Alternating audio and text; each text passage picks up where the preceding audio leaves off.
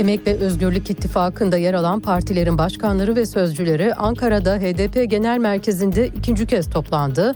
Toplantının ardından ittifak adayımızı en kısa zamanda duyuracağız açıklaması yaptı.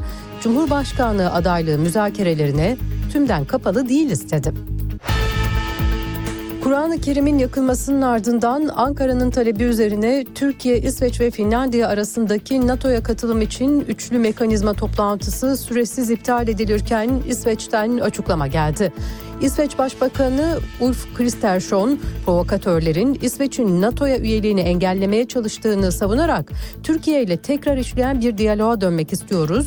Türkiye kendi kararlarını kendi verir. Buna saygı durma buna saygı duymak zorundayız. Bu süreci sakinleştirmek istiyoruz ifadelerini kullandı.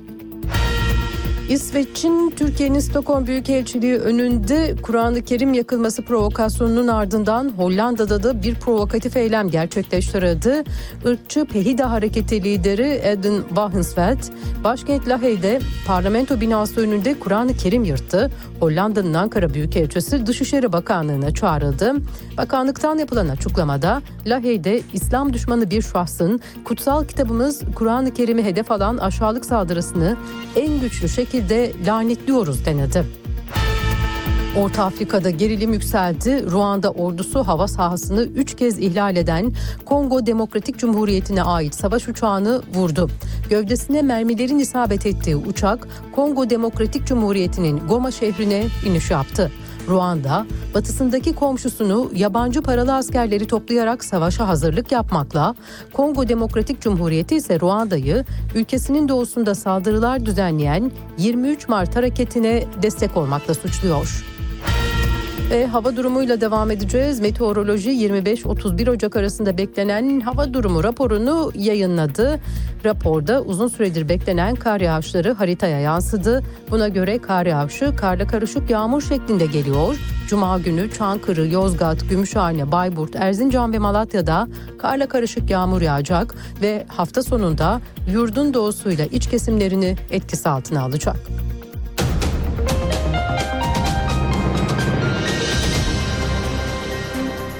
Haberleri sunduk. Gelişmelerle tekrar birlikte olacağız. Hoşçakalın. Radyo Sputnik yeni yayın döneminde de dop dolu. Ali Çağatay, Hayatın seyircisi değil, seyir halinin öznesi olabilmeniz için gün daha doğmadan haber için yola düşüyoruz. Atilla Güner, Bizim işimiz ayrıntılara erişmek. Hayatın her alanından, her konudan hakikate varmak istiyoruz.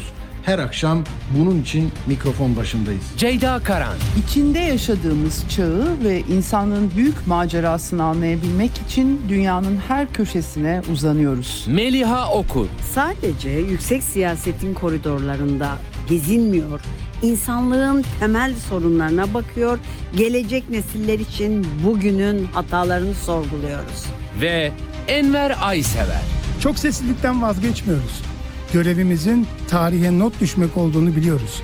Herkese ifade özgürlüğü tanıyor, söz hakkı veriyoruz. Türkiye'nin ödüllü haber radyosu Radyo Sputnik, özgün içeriği ve deneyimli haberci kadrosuyla yeni yayın döneminde de sizlerle. Radyo Sputnik, anlatılmayanları anlatıyoruz.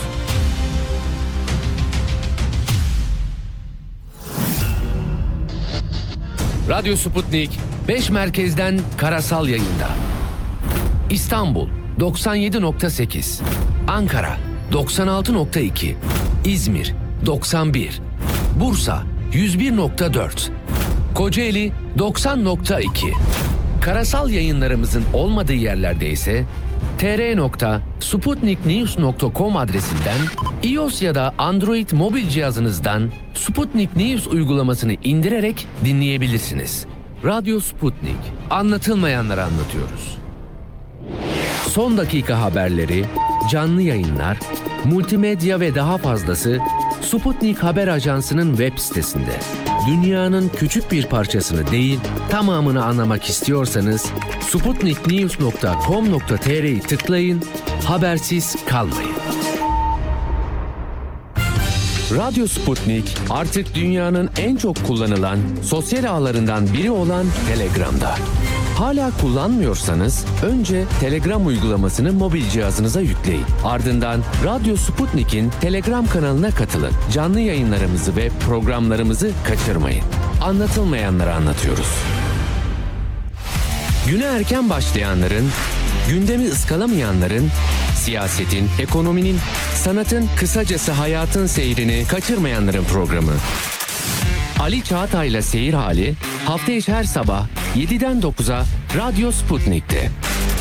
Ali Çağatay'la Seyir Hali başlıyor. Radyo Sputnik'te seyir halindesiniz. İstanbul 97.8, Ankara 96.2, İzmir 91.0, Bursa 101.4 ve Kocaeli 90.2 frekansından bizi dinleyebilirsiniz. Bye.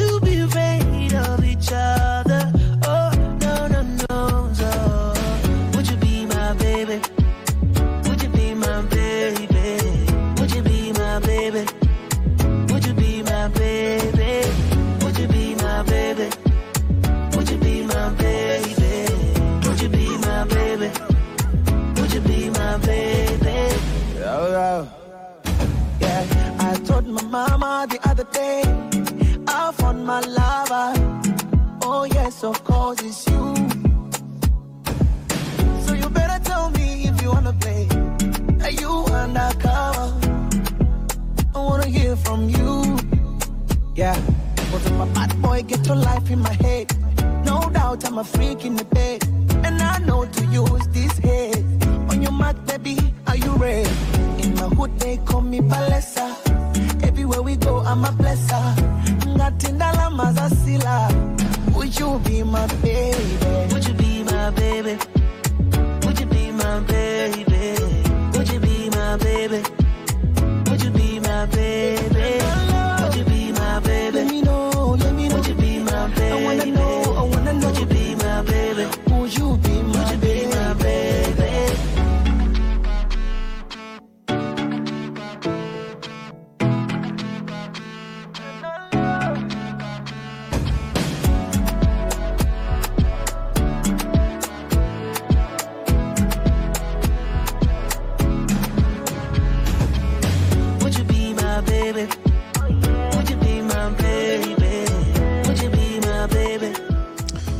Afrika'nın en uzun nehirlerinden Zambezi'nin suladığı bereketli topraklardan bir sanatçıyla başladık.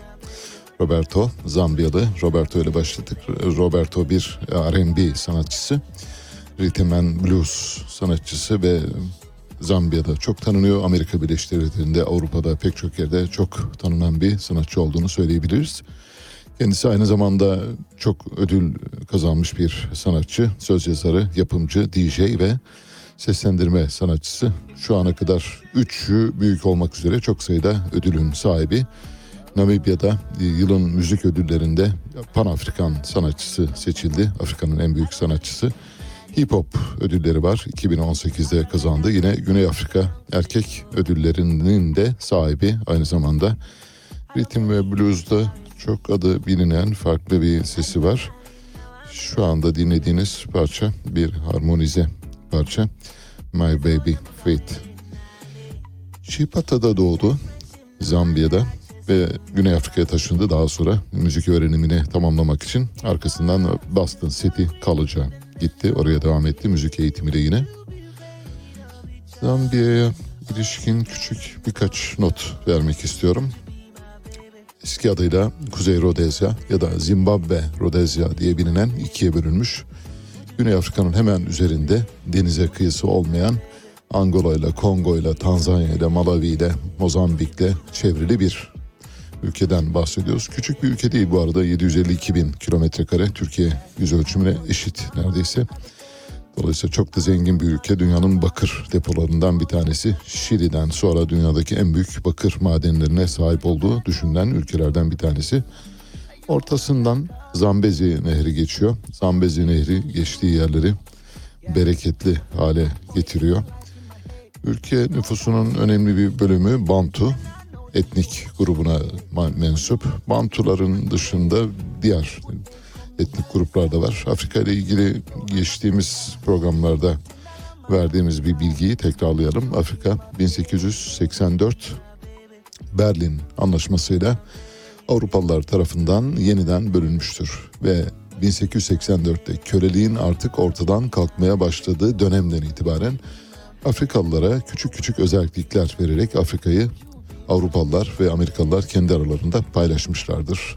İngilizler, Fransızlar, Hollandalılar, Danimarkalılar, Almanlar, İtalyanlar ve Amerikalılar Afrika'yı bölüm bölüm bölüşmüşlerdir. Afrika'daki topraklara, ülkelere bakarsanız her ülke toprakları içinde birden çok aşiret ya da kabile vardır.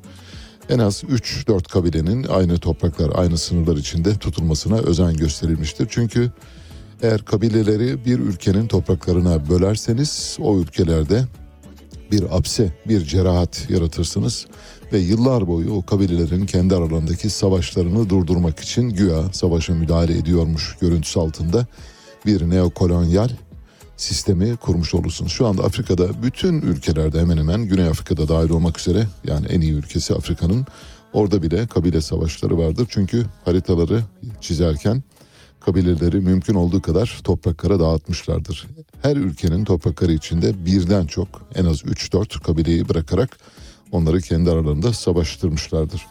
Bunun örneği var mı? Var. Bunun örneği Orta Doğu'da. Nerede? Aklınıza geliyor mu? Türkiye bunun bariz örneklerinden bir tanesi. Türkiye'nin sınırları da maalesef Sykes-Picot anlaşması sonrasında yine Batılılar tarafından çizilmiştir. Orta Doğu'nun tamamı da aslında Batılılar tarafından çizilmiş sınırlara sahiptir bugün. Afrika ülkelerin ile benzerliklerine değinecek olursak Orta Doğu'daki sınırların böyle cetvelle çizilmiş gibi olduğunu biliriz. Cetvelle çizilmiş sınırların aslında bir anlamda öngörülen kabilelerin bir yerde toplu halde bulundurulması ile ilgilidir. Mesela Türkiye, Irak, İran ve Suriye topraklarında Kürtler dağıtılmış vaziyette, dağıtık vaziyette bulunurlar ve Türk bu coğrafyaların tamamında Kürtlerin aslında bir çıban başı olarak yıllarca varlığını sürdürmesi hedeflenmiştir ve nitekim ayrılıkçı hareketler bu dört ülkenin de en temel sorunlarından bir tanesi. Türkiye'nin en birinci sorunu aslında. Batı'nın bize öngördüğü harita, yol haritası bu maalesef. Zambiya'da da benzeri bir durum var. Orada Bantu dilinin konuşulanların dışında Bamba diline sahip olanlar var. Çeva dilini konuşanlar var. Yani 3-4 ayrı kabileden bahsediyoruz. Ve bu kabileler zaman zaman kendi aralarında savaşmayı sürdürüyorlar. Batı onları birbiriyle savaştırarak yönetmeye çalışıyor. Savaşa müdahil olarak hatta gerektiğinde kabileleri destekleyerek silahla, parayla destekleyerek savaşın sürmesini de hedefliyorlar. Zambiya'da dünyanın en büyük bakır madenlerinden biri var demiştik. 2000 yılında 550 bin ton bakır madeni üretmiştir. Başlıyoruz. Bir grev var. Bu grevin dün 24 saat geçmeden çözüldüğünü görüyoruz. Bileşik Metal Sendikası tarafından Schneider Elektrik'te başlatılan bir grev kararı vardı. Bu grev kararı dün Cumhurbaşkanı tarafından 60 gün süreyle ertelendi.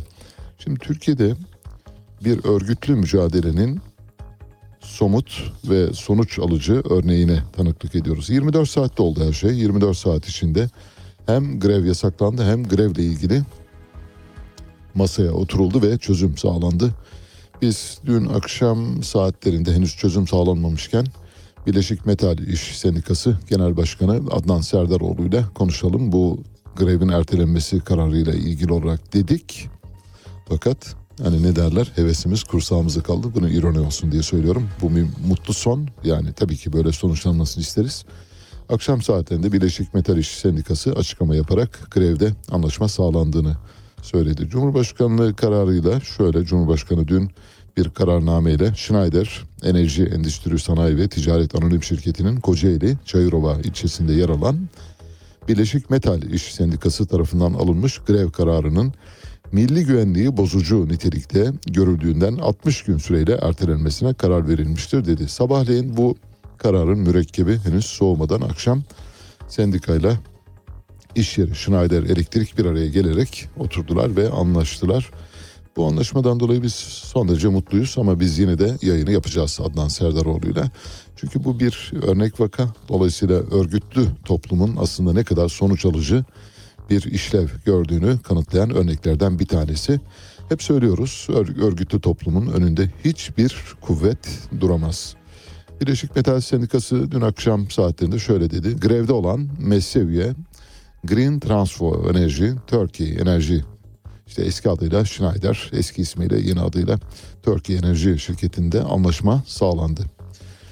Anlaşmayla işçi ücretlerine yüzde yüz zam yapılacak. Dikkat edin lütfen zam oranına. Muhtemelen sendikanın talebi bir miktar daha yukarıdaydı ama masaya oturup en azından ertelenen bir grev var ortada. Ertelenen grevi iş, işverenle masaya oturarak müzakere yoluyla zaten toplu sözleşme süreci budur. Başka bir izahı da yoktur. Toplu sözleşme tarafların karşılıklı masada çözemedikleri durumları grev ya da lokatla çözmeleriyle sonuçlanan bir olayın bütünüdür. Bu olayı dün itibariyle hem sendika hem işveren Schneider bir araya gelerek çözdüler. Kurban Bayramı ödeneği %120 oranında arttı. Bu arada bu hakların dışında iş yerine özgü çeşitli kazanımlar elde edilmiştir diyor sendika. Anlaşmayla ilgili açıklama fabrika önünde yapılacak. Bugün zaten bu açıklama yapılmadan önce biz Adnan Serdaroğlu ile konuşacağız. Dolayısıyla bütün Türkiye'ye biz haber vermiş olacağız bir anlamda. Toplu sözleşmemiz Grand Transfo işçilerine ve tüm metal işçilerine hayırlı olsun diyor. Yapılan görüşme sonucu ücret zamları da şöyle belirlendi. Ücret zammı birinci 6 ay için 31 Ağustos'taki saat ücretlerine yüzde 46 ve seyyanen 20 lira zam yapılacak. İkinci 6 ayda 28 Şubat 2023 tarihindeki saat ücretlerine yüzde 18 zam yapılacak. 6 aylık enflasyon oranının üzerinde yüzde 18'i aşması halinde aşan kısmın tamamı 28 Şubat'taki ücretlere yansıtılacak. Üçüncü 6 ayda toplu sözleşme bildiğiniz gibi 2 yıllık yapılıyor. Dolayısıyla 3, 4, 6 aylık dönemi kapsıyor. Üçüncü 6 ayda 6 aylık enflasyon oranının üzerinde saat ücretlerine 5 lira eklenecek. Dördüncü 6 ayda da 6 aylık enflasyon oranında zam yapılacak. Sosyal haklarda da yıllık iyileştirmeler sağlanacak diyor. Hem Schneider Elektriğe hem Birleşik Metal İş Sendikası'na hem de Türkiye'ye hayırlı uğurlu olsun diyoruz. Bir mutlu son. Herkes bugün itibariyle mutlu çünkü her iki tarafta mutlu bir şekilde masaya imza için oturdular. Fotoğrafları da var. Çok e, iyimser bir tablo olduğunu söyleyebiliriz. Keşke bütün meseleler böyle çözülebilse. 24 saate o kadar çok şey sığdı ki biz 24 saat önce karar verdik. Hani protest bir yayın yapalım diye. Ancak buna gerek kalmadı. Şimdi mutluluğun yayınını yapacağız. Demek ki hem protest yayın yapmak hem de mutluluğun resmini çekmek yine bize düştü.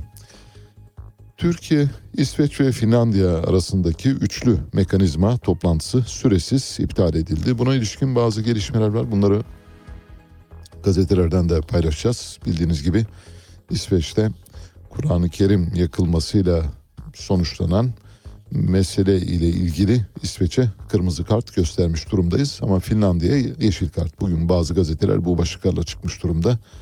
Demek ki yani uslu çocuklara yeşil kart, yaramaz çocuklara kırmızı kart.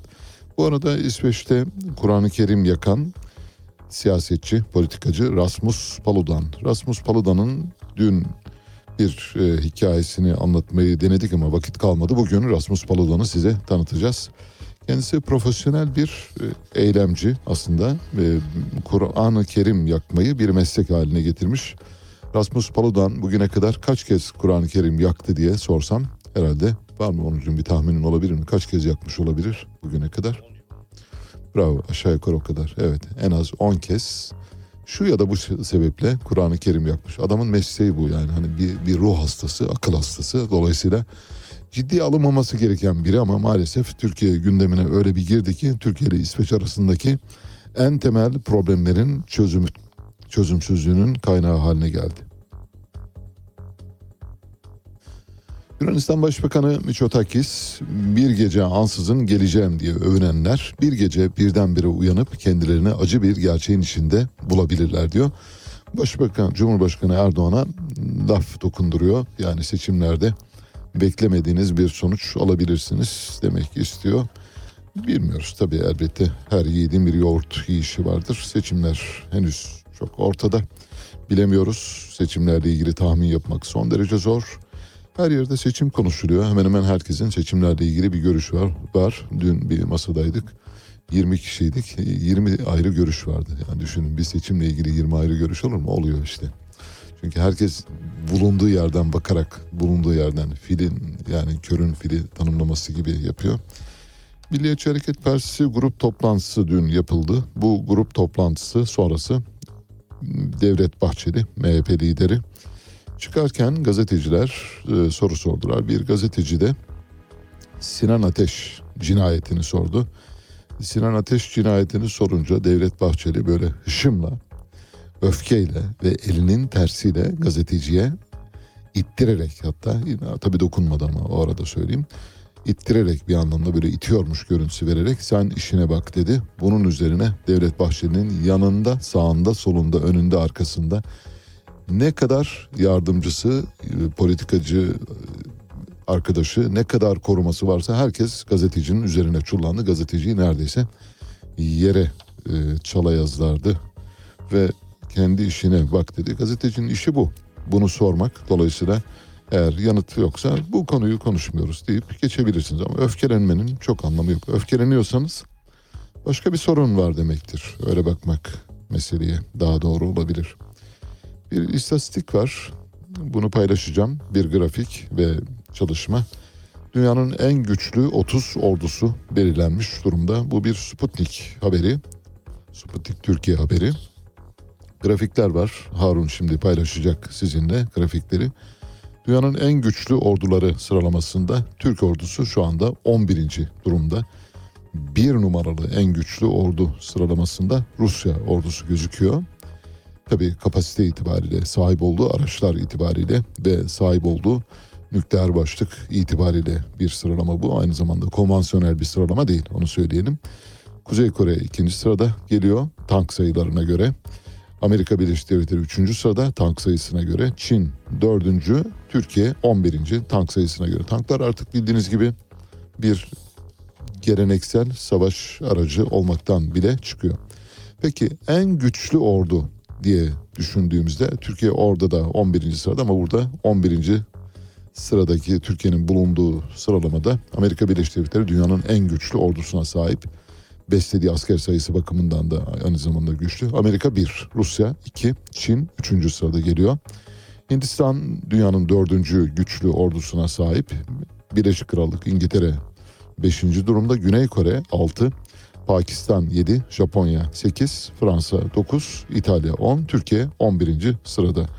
Yunanistan işte Türkiye'ye kafa tutan Yunanistan şu anda dünyanın 30. güçlü ordusuna sahip. Hani ne derler? Önce bir oturduğun yere bak derler. Bunu tabii biz söylemiyoruz. Bunu muhtemelen yarın öbür gün birileri söyleyecektir. O bakımdan oraya bir yer açıyoruz. Toplam savaş gemisi bakımından da dünyanın orduları şöyle sıralanıyor. Çin savaş gemisi sayısı bakımından dünyanın bir numaralı ülkesi. iki numaralı Rusya, üç Kuzey Kore, dört Amerika, beş İsveç, Endonezya, İtalya, Hindistan, Tayland, Sri Lanka ve Türkiye geliyor. Türkiye 21 savaş gemisiyle çok aşağılarda bir yerde bulunuyor. Toplam uçak sayısına göre de Amerika Birleşik Devletleri ilk sırada burada. Rusya Amerika Birleşik Devletleri'nin üçte biri kadar bile değil bu arada belirtelim. Çin Rusya'dan bir miktar daha az. Türkiye 9. sırada uçak sayısı bakımından. Dünyada en fazla savunmaya para harcayan ülkenin Amerika Birleşik Devletleri olduğunu biliyoruz. Türkiye'de gücüyle mütenasip olmayan bir savunma harcaması yapan ülkeler kategorisinde. Türkiye, Türk ordusu NATO içinde Amerika Birleşik Devletleri sonrasında Amerika Birleşik Devletleri'nin ardından dünyada en fazla asker besleyen ikinci kara ordusuna sahip ülke konumunda NATO içinde söylüyoruz. Dünyada da hatır sayılır bir yerimiz var. Çok fazla sayıda asker besleyen ülkelerden bir tanesiyiz. Gücümüzde orantılı mı derseniz o işin o kısmına girmiyoruz. Savunma harcamaları çünkü üzerinde tartışmayı gerektirmeyecek kadar açıktır. Savaş yanlısı değiliz merak etmeyin ama işte savaş ve bir mecburiyet haline geldiği zaman da savaşacak bir ordunuzun olması lazım. Bu ordunuzun da elbette başka güçlere teslim olmamış olmasını da düşünmek gerekiyor. Bir kötü haber vereceğiz. Kötü derken üzücü bence. Mizah dergisi Uykusuz yarım itibariyle son kez yayınlanacak ve Uykusuz hoşçakalın mesajıyla çıktı. İlk sayısı 2007 yılında yayınlanmıştı. Sosyal medya hesabından şöyle denildi. Son sayımız yarın bayilerde. Kurulduğu günden bugüne dergimize emeği geçen tüm çalışma arkadaşlarımıza ve okuyucularımıza teşekkür ediyoruz diyor. Hoşçakalın mesajıyla veda etmişler. Türkiye'de mizah şu anda diplerde. Mizahın artık yapılmadığı, yapılamadığı bir ülkedeyiz. Mizah yapılamadığı gibi mizahın kendisinde de büyük bir ivme kaybı var. Çünkü mizah şu sebeple mizah ancak özgürlüklerin, demokrasinin ve insan haklarının güçlendiği ülkelerde vasat bulabilir. Yani oralarda yeşerir. Eğer bir ülkede demokrasi nizamı standartları düşükse ülkede mizah yapılamaz. Ancak alternatif olarak mizah yapan dergiler ya da gruplar vardır. Onlar her seferinde kafayı kaldırabilecek durumdalar. Türkiye'de mizah büyük bir güç kaybediyor. Bunun sorumlusu elbette mizah yazarlarının ya da mizah dergilerinin kendileri değil, bizatihi sistemin kendisi. Hava durumuyla ilgili bir şeyler verelim. Bugün sabahleyin İstanbul'da bir hafif serpinti vardı, yağış vardı. Böyle hani silecekler yetişmeyecek kadar değil ama yağmur var. Bir miktar yağıyor. Şu anda ne, ne durumda olduğunu bilmiyoruz. 5 derece termometre gösteriyordu. Artık yavaş yavaş geliyor. 27 Ocak'tan itibaren bildiğiniz gibi bir soğuk hava dalgası gelecek. Şubat'ın ilk haftasından sonra da kar yağışının gelmesi bekleniyor. İstanbul başta olmak üzere Marmara bölgesine. Mevsim normallerinin üzerinde seyreden hava koşulları deniz suyu sıcaklığını da bu arada artırdı ve denizde üreme dönemi saptı. Akdeniz Üniversitesi Su Ürünleri Fakültesinden Profesör Doktor Mehmet Gökoğlu, Akdeniz'de deniz suyu sıcaklığının mevsim normallerinin üzerinde olmasının balıkların üreme döneminde sapma meydana getirdiğini bildiriyor. Şöyle diyor Profesör Mehmet Gökoğlu. Çok affedersiniz. Ocak ayının sonuna gelmemize rağmen bahar aylarını yaşamaya devam ediyoruz. Hava sıcaklığı ortalama 19 derece. Deniz suyu sıcaklığı da aynı derecede duruyor. Eşit sayılı. Dolayısıyla deniz suyundaki soğumanın gerçekleşmemesi özellikle denizdeki canlıların üreme döneminin sapmasına neden oldu. Deniz suyu sıcaklığı şu anda 15 derece olması gerekirken çok daha yukarıda. Örneğin levrek ve çupra balıklarının kış dönemi üreme dönemidir. Bu dönem sıcak havadan dolayı gecikti diyor. Bu arada başka bir tehlikeye işaret ediyor e, Profesör Gökoğlu. Suyun sıcaklığının artması denizlerimizdeki olağan habitatı değiştirmeye başladığını söylüyor. Geçen yıl ve önceki yıllarda Marmara Denizi'nde ve Boğaz'da çokça sıkça görülen deniz anası ve deniz kestanesi için daha elverişli bir vasat ortaya çıktı. Çünkü üreme dönemi sona eriyor. Üreme dönemi sona erdiği için ya da üreme dönemi değiştiği için bu coğrafyada olmayan, bu habitatta olmayan canlılar buraya hücum ediyorlar. Burada yaşayabilecek olan canlılar hücum ediyor. Ve deniz anası, deniz kestanesi daha fazla görülecek. Bir de Süveyş kanalı üzerinden gelen bir aslan balığı var. Aslan balığı biraz terminatör gibi bir balık. Her türlü balığı yiyor. Aslan balığının kılçıkları iyi. Eğer e, temizlenebilirse, e, solungaçları temizlenebilirse yenilebiliyor. Zehirli bir balık ama yenilebiliyor. İyi e, marine edildiği takdirde yenilebilecek bir balık. Enflasyon bir armut gibi böyle olgunlaşıp daldan düşebilecek bir data değildir dedi. Şimdi fiyatlar düzeyi belli bir seviyeye kadar ulaştığında hepimizin günlük hayatında biz ne yapıyoruz? İşte bir bardak 10 lira, yarın 15 lira oluyor, öbür gün 20 lira oluyor. Siz eskiden altılı bir bardak alırken üçlüye dönüyorsunuz, ikiliye dönüyorsunuz. Talep burada azaldığında belki enflasyonun belli bir noktada durması sonucu oluşabilir. Enflasyon bir armut değildir. Olgunlaşıp dalından düşmesini beklemeyiniz değil mi? Bunu bir e, motto olarak yazmak lazım. Demokrasilerin birden çok standardı var. Bu standartlardan bir tanesi parlamentoların çalışma grafiğidir. Eğer bir ülkenin parlamentosunda çok sayıda yasa, yasal düzenlemesi ya da mevzuat geçiyorsa ve o ülkenin parlamentosunda parlamenterler iktidar muhalefet ayırt edilmeksizin konuşabiliyorsa, sesleri duyulabiliyorsa o ülkenin demokrasisi iyiye doğru gidiyor demektir. Şimdi Türkiye demokrasisinin bir karnesini çıkaracağız. Karneyi biz çıkarmadık. Karneyi HDP yani Halkların Demokratik Partisi Adana Milletvekili Kemal Peköz çıkardı. Bu arada Kemal Peköz'e yarın bu konu üzerine konuşacağız. Yayında kendisini ağırlayacağız. Kemal Peköz iyi bir çalışma yapmış. Bu çalışmanın özetini sizinle paylaşacağım. Yarın kendisiyle zaten çok daha detaylı konuşacağız.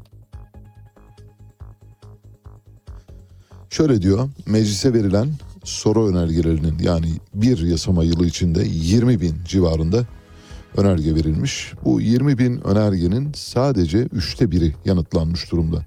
Demek ki parlamento yeterli sayıda hem önergeye yanıt vermiyor. Yasal düzenlemeler bu arada iktidar kanadından gelen bütün yasal düzenlemeler geçiyor. Yasa tasarısı olarak gelenler ve yasa teklifi olarak gelenler geçiyor ama muhalefetin verdiği yasa tekliflerinin çok azı ancak yasalaşabiliyor. Hatta sıfıra yakın olduğunu söyleyebilirim. Şöyle meclis başkanlığına bir soru önergesi veriyor. Diyor ki 2022 yılı boyunca 20.502 soru önergesinin sadece 8.424'ü cevaplanmıştır. Yani üçte biri cevaplanmıştır. Neden diye soruyor. 7192 soru önergesi süresi geçtikten sonra iade edilen 262 soru önergesinin yanı sıra 204 soru önergesi de hiç işleme alınmamış Kemal Peküz'e verilen bilgiye göre. En çok önerge geçen yıl Cumhuriyet Halk Partili vekiller tarafından verildi. CHP'li vekiller toplam 9171 soru önergesi verdi. Önergelerin 3221'i cevaplanmadı. Üçte biri. 3945'i de süresi geçtikten sonra yanıtlandı. Bu da aslında yanıtlanmamış anlamına geliyor. Dolayısıyla soru önergelerinin Cumhuriyet Halk Partisi milletvekillerinin verdiği soru önergelerinin 2022'de sadece üçte biri yanıtlanmış durumda. Verilen yanıtların ayrıca analizini yapmıyoruz. Buna ilişkin bir çalışma yok elimizde. Ama verilen yanıtlara da baktığımızda şöyle. Bu konu bakanlığımızı ilgilendirmemektedir mesela. Bunu yanıt olarak kabul ediyoruz. Oysa sorunun yanıtı yok ortada. Böylesi yanıtlar da var. Bunları katmıyoruz. Bunları katmadan bile parlamentoda Cumhuriyet Halk Partili vekillerin verdiği soru önergelerinin her üç önergenin ikisinin hiç yanıtlanmadığı, geri kalanında yasak savunma kabiliğinden yanıtlandığını biliyoruz. HDP'nin verdiği önergelerin ise yarıdan fazlası cevapsız kaldı. Dolayısıyla partiye göre muamele var burada da. Meclis Başkanı'nın verdiği bilgiye göre HDP'li vekillerin verdiği 6238 soru önergesinden 3618'i cevaplanmadı. Bunun yanı sıra 210 önerge iade edildi. 105 önergesi hiç işleme alınmadı. HDP tarafından verilen önergelerden yasal süre içinde cevaplananların sayısı sadece 840 oldu. Bu yanıtların da pek çoğu dediğimiz gibi biraz önce söylediğimiz gibi bu konu bakanlığımızın uhdesinde değildir. Bu konuyla bakanlığımız herhangi bir şekilde ilişkilendirilmemelidir. Bu konunun muhatabı bakanlığımız değildir ama neresi olduğunu biz de bilmiyoruz gibi yanıtlar geliyor böyle. Hakikaten absürt sayılabilecek yanıtlar geliyor. Türkiye İşçi Partisi tarafından verilen 302 soru önergesinin ise 116'sı yanıtlanmadı. Yarıya yakını. Bu arada Türkiye İşçi Partisi'nin sadece 4 milletvekili olduğunu söyleyelim. 4 milletvekilinin 302 soru önergesi vermesi yani adam başına 75 soru önergesi demektir ki bu çok e, iyi bir performans anlamına geliyor. AK Partili milletvekilleri ise 20, 2022 boyunca yalnızca bir soru önergesi verdiler. Çünkü parlamentoda değiller onlar. Onlar başka bir ülkede yaşıyorlar ve başka bir ülkenin parlamentosunda görev yaptıklarını düşünüyorlar. Bu kadar çok milletvekili olan bir grubun sadece bir soru önergesi vermiş olması tuhaf değil mi? Muhtemelen onu da merak ediyorum. Yarın bakacağız. Bakalım neye ilişkinmiş. E, Bir de o milletvekili gerçekten hakikaten bir soru olsun diye mi sormuş yoksa öylesine mi sormuş onu da anlayacağız. MHP ise Cumhur İttifakı'nın ortağı bildiğiniz gibi yıl boyunca 249 soru önergesi verdi. Önergelerin 84'ü yanıtlanmazken 139 önerge süresi geçtikten sonra yanıtlandı. Yanıtlanmayan önergelerle ilgili olarak mesela Devlet Bahçeli'nin arayıp da meclis başkanına sen işine bak diyor mu ya da der, der mi bunu bilmiyoruz. Van-İran sınırına bildiğiniz gibi bir duvar yapılıyor. Uzun bir duvar. Bu duvarın ihalesi bir AK Parti'ye yakın müteahhite verildi 163 milyon liraya. AK Parti'den milletvekili aday aday olan Bedrettin Binbay'ın şirketine verildi. Bedrettin Binbay şu ana kadar 3. duvar ihalesini aldı. Suriye sınırından İran sınırına kadar, Gürcistan sınırına kadar olan bölgede şu ana kadar 3. duvar ihalesini aldı. Meclisin ya da Türkiye'nin duvarcısı Binbay İnşaat AK Parti milletvekili aday adayı bugüne kadar TOKİ kasasından kendisine Binbay'ın şirketlerine diğer ihalelerde dahil olmak üzere toplam 224 milyon lira ödenmiş. Kendisi bir ihale zengini. Norveç'te bir kasaba var 3000 nüfuslu. Bu kasabada doğmak yasak, ölmek de yasak. Diyeceksiniz ki peki ne olacak? Yani nerede doğacaklar? Nerede ölecekler? Neden? Hani doğmayı yasakladınız da ölmeyi niye yasaklıyorsunuz? Ya da ölmeyi yasakladınız doğmayı niye yasaklıyorsunuz diye sorarsanız kasaba biraz böyle hijyenik yaşıyor. Mümkün olduğu kadar dışarıdan herhangi bir patojen ajanın kasabaya girmesine engel olabilmek için böylesine bir yöntem. Bir karar almışlar ve bu karara da hemen hemen herkes uyuyor.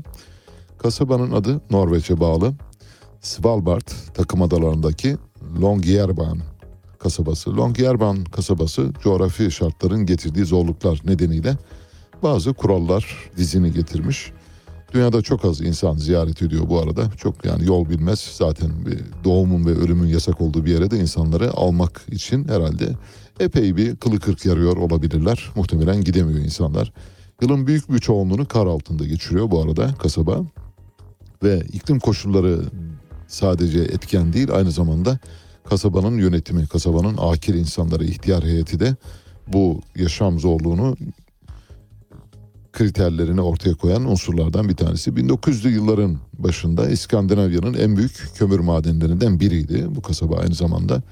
Madenin yakınlarına işçiler için bir yerleşim yeri kuruluyor 1900'lü yıllarda. Fakat 2000'li yıllarda kömür madeni bitiyor. Kömür madeni bittikten sonra normal şartlarda kasabanın orayı terk etmesi lazım. Çünkü varlık nedeni kömür madeni ama terk etmiyorlar orada kalıyorlar. Çok fazla değil 3000 nüfuslu. Kasaba 120 gün boyunca güneş almayan bir kuşakta bulunuyor. O, o kadar yaşam koşulları bakımından zor bir coğrafya. Bu doğum ve ölümün yasaklanmasının nedeni 1918-1920 arasında tüm dünyayı etkisi altına alan İspanyol gribi. İspanyol gribi gibi bir grip ya da benzeri bir salgın nitekim pandemi ortaya çıktı biliyorsunuz. Covid-19 pandemisi. Covid-19 pandemisi de bu savı destekleyen unsurlardan bir tanesi. Kasaba halkı bize bulaşmayın, biz de size bulaşmayalım, bizim içimizde olmayın, bize patojenleri taşımayın diyorlar. Yaşlı ve ölümcül bir hastalığa sahip olanlar adadan uzaklaştırılıyor. Mesela ölmek üzere belli. Evet diyorlar ki gönderelim e, Michael'ı. Michael gitsin başka bir yerde ölsün. Ya da Hans başka bir yerde ölebilir diye gönderiyorlar. Bu nedenle eğer birisi kendini hasta hissediyorsa gidiyor. Akil adamlar heyetine danışıyor. Yani kasabanın bir ihtiyar heyeti gibi bir yönet nomenklaturası var. Onlara danışıyor. Diyor ki ben hastayım ne yapayım? Güle güle diyorlar ona biletini veriyorlar ve gönderiyorlar. Norveç'in başka bir tarafına gidip orada ölebilirsiniz. Eğer kaza sonucu hayatını kaybettiyse bir kişi gömülmüyor, yakılıyor. Çünkü gömdüğünüz takdirde patojenlerin bulaşma ihtimali var. Müthiş bir böyle septik, olağanüstü bir böyle kuşkucu bir e, şey var e, kasaba insanlarında. Herkes buna uyuyor ama bu arada sağlıklı olmalarında buna borçlu olduklarını düşünüyorlar. Kasabada doğum doğum yapmaya da izin verilmiyor. Çünkü doğum sırasında ortaya çıkabilecek bazı durumlarında keza enfeksiyon yayabileceği, patojenleri yayabileceği düşünülüyor. Kasabada sağlıklı bir doğum ortamı yok. Komplikasyon nedeniyle hayatını kaybetmesine neden olabilir diyorlar. Yani gerekçe olarak bunu sunuyorlar ve bu yüzden doğanları ve ölenleri kasabamızda istemiyoruz diyorlar. Başka yerde doğurun, buraya gelebilirsiniz. Tabii gelirken de büyük sağlık kontrollerine tabi tutuluyor. Ölenler için böyle bir şey yok. Kedilerin de e, bu arada kediler mesela kedilerin yaşamasına da izin verilmiyor adada. Çünkü kediler yerleşim yerindeki kuşları avlayarak bu kuş neslinin tükenmesine sebep oluyor diye düşünüyorlar. Aşırı septik, aşırı kuşkucu, aşırı ne demek? Hastalık derecesinde paranoya ile muzdarip bir 3000 kişilik topluluktan bahsediyoruz. Ama öyle yaşıyorlar, öyle yaşamayı seviyorlar. Dolayısıyla kendi kurallarını kendileri koydukları için buna saygı göstermek gerekir. Milliyetçi Hareket Partisi eski grup başkan vekillerinden Oktay Vural şu anda bildiğiniz gibi Milliyetçi Hareket Partisi çatısı altında değil, yönetici değil en azından ve partiyle de bağları epey bir zayıfladı. Oktay Vural geçmişte grup başkan vekilliği yaptığı dönemleri hatırlayanlar bilirler. Çok etkili bir grup başkan vekiliydi. Cumhurbaşkanı Erdoğan bildiğiniz gibi birkaç gün önce şöyle bir söz sarf etti. Hiç dedi suyun altından tünel geçmesi kimin aklına gelirdi ama biz yaptık dedi ve Avra- Avrasya Tüneli ile Marmaray'dan bahsetti. Denizin altına tünel yapma. Tabii denizin altına tünel yapma hikayesini eğer merak edenler varsa vallahi e, gitsinler. Örneğin İngiltere, Manş Denizi ve Uzak Doğu'daki pek çok e, körfez bağlantısına baksınlar. Hangi yıllarda ne zaman yapılmış ve kimin aklına gelmiş onu bilirler. Oktay Vural bu sözü anı- anımsatarak geçmişte kendisinin de yer aldığı bir kabinenin kararını paylaşmış. Bence son derece hoş. Diyor. Şöyle diyor Oktay Vural. Suyun altından tünel geçmesi kimin aklına gelirdi ama biz yaptık denmiş. 1999'da krediyi kim buldu diye soruyor. 2. 2002'de ihalesini kim yaptı diye soruyor. Herhalde diyor bunu hatırlamak lazım diyor. Resmi gazeteyi paylaşmış Oktay Vural. Oktay Vural Süleyman Demirel'in Cumhurbaşkanı olduğu, Bülent Ecevit'in Başbakan olduğu ve Devlet Bahçeli'nin de Başbakan Yardımcısı olduğu hükümetin 15 Şubat 2000 tarihli resmi gazetede yayımlanan kararını gösteriyor. Bu karar uyarınca Japonya hükümetiyle bir e, tünel yapımı konusunda anlaşma sağlandı ve fonunda yine Japon makamları tarafından tedarik edileceği bildiriliyor. Ve kendisi o dönemde biliyorsunuz Ulaştırma Bakanı ve Ulaştırma Bakanı olarak şöyle bir paylaşımda bulunmuş yine o tarihte. 25 Temmuz 2002 henüz AK Parti iktidarda değil. Bildiğiniz gibi Kasım seçimleriyle iktidara geldi. Şöyle diyor Ulaştırma Bakanlığı diğer birimlere yazıyor. Genel müdürlüğümüzce 500 milyon TL karşılığında bir ihale dokümanının alınması uygun görülmüştür diyor. Demiryolu Boğaz Tüp Geçit inşaatı işinin yukarıdaki şartlar dahilinde ihale edilmesi hususunu tensiplerinize arz ederim diyor. Ne zaman? 2002 yılında. AK Parti var mı? Yok. Peki birilerinin de- denizin altında tünel geçirme gibi bir niyeti var mı? Var. Niyeti geçtik, ihale var ortada. Yani ihalenin ön koşulları, şartnamesi yazılmış, her şey hazır. Japonya'dan e, kredisi tem- temin edilmiş ve altında da Doktor Oktay Vural yani bakan eski bakan Oktay Vural'ın imzası var. Demek ki birilerinin aklına gelmiş ama maalesef öyle söyleyince işte köy kahvelerinde evet kimin aklına gelirdi denizin altından tünel geçirmek diye bunlar konuşulabiliyor. Yargıtay 3. Ceza Dairesi Boydak Holding'in müsaade kararını onayladı. Bildiğiniz gibi büyük bir mobilya, istikbal mobilya grubunun sahibi Boydak grubu FETÖ'den dolayı mal varlığı müsaade edildi ve TMSF'ye devredildi. Bu müsaade kararı Yargıtay tarafından da onandı. Artık bundan böyle Boydak grubuna ait şirketlerin satılmasının önünde en ufak bir engel kalmadı, tasfiye ediliyor. Sırada Erciyes Anadolu Holding'in e, ayrıca e, mal varlığı devredildi yine aynı kapsamda. Şimdi Koza Holding, Akın İpek'in holdingi Koza Holding'in de müsaade edilmesi ya da tasfiye edilmesi ile ilgili süreç var. DMSF bünyesinde 850'den fazla şirket var. Bu şirketlerin yönetimlerini ben Deniz bir parça baktım, araştırdım. Orası arpalığa dönmüş durumda. Yani filancanın baldızı, ötekinin damadı, filancanın kayınçosu, Beriki'nin baldızı, e, baldızı iki defa saydım değil mi? Özür diliyorum pardon. Dolayısıyla böylesine bir şeye dönüşmüş durumda. Arpalık biliyorum, bildiğim örnekler var. Hani tek tek paylaşacak durumda değilim. Yani kişilik hakları bakımından paylaşmıyorum. Yoksa bildiğim çok sayıda örnek var. Gümüşhane Üniversitesi İlahiyat Fakültesi Dekanı Profesör Doktor Ali Kuzudişli fakültesindeki torpil ve kişiye özel ilan vakalarına itiraz etti ve bu tutumu nedeniyle mobbinge maruz kaldığını ifade ederek dekanlık görevinden istifa etti. İstifa mektubuyla ilgili bölümü paylaşacağım. Şöyle diyor Ali Kuzudişli. Fakültemiz İslam Tarihi ve Sanatları bölümü İslam Tarihi Anabilim Dalı için filan tarihte AY'nin Yüksek Öğretim Kanunu'nun filanca maddesi uyarınca eski Türk Edebiyatı alanında tezli yüksek lisans yapıyor koşuluyla özel şartına itiraz ettiğim ve ilgili kadroya başvuran İslam Tarihi ve Sanatları Anabilim Dalı yüksek lisans öğrencilerinin başvurularını geçerli sayıp kabul ettiğim için olağan koşullardan bahsediyor. Yani bu koşullara sahip olması gerekirken ben de bunları talep ettiğim halde şahsıma uygulanan doğrudan ve dolaylı haksız baskıları kabul etmediğimi, söz konusu kadro iptalinin ve gerekçesinin hiçbir yerde ilan edilmediğinden yapılan işlemin mevzuata aykırı olup kazanan adayın mağdur edildiğini ve fakültemize uygun görülen bu tür keyfi uygulamalara tahammül sınırımı aştığımdan dolayı Gümüşhane Üniversitesi İlahiyat Fakültesi dekanlığı görevimden istifa ettiğimi belirtir gereğini arz ederim diyor. Profesör Doktor Ali Kuzul, Kuzudişli İlahiyat Fakültesi dekanı Gümüşhane Üniversitesi. Çalkalanıyor üniversiteler farkındaysanız. Saddam Hüseyin'in bir yatı vardı.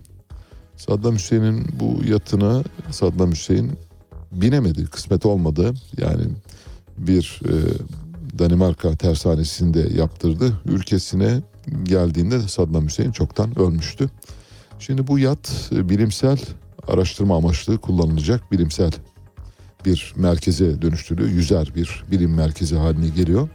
Bu bir tam oksimoron, bir Kafkaesk olay. Yani işte adı Saddam için yapılmış olan bir yatı dönüştürüyorsunuz bilim araştırma elbette örnek vermek gerekirse Atatürk'ün yatı Savarona'da geçtiğimiz yıllarda değişik gayri ahlaki meselelerle gündeme gelmişti hatırlarsanız yani daha açık söylemek istemiyorum çünkü yani rütük kuralları gereğince böyle kullanamayacağımız kelimeler var.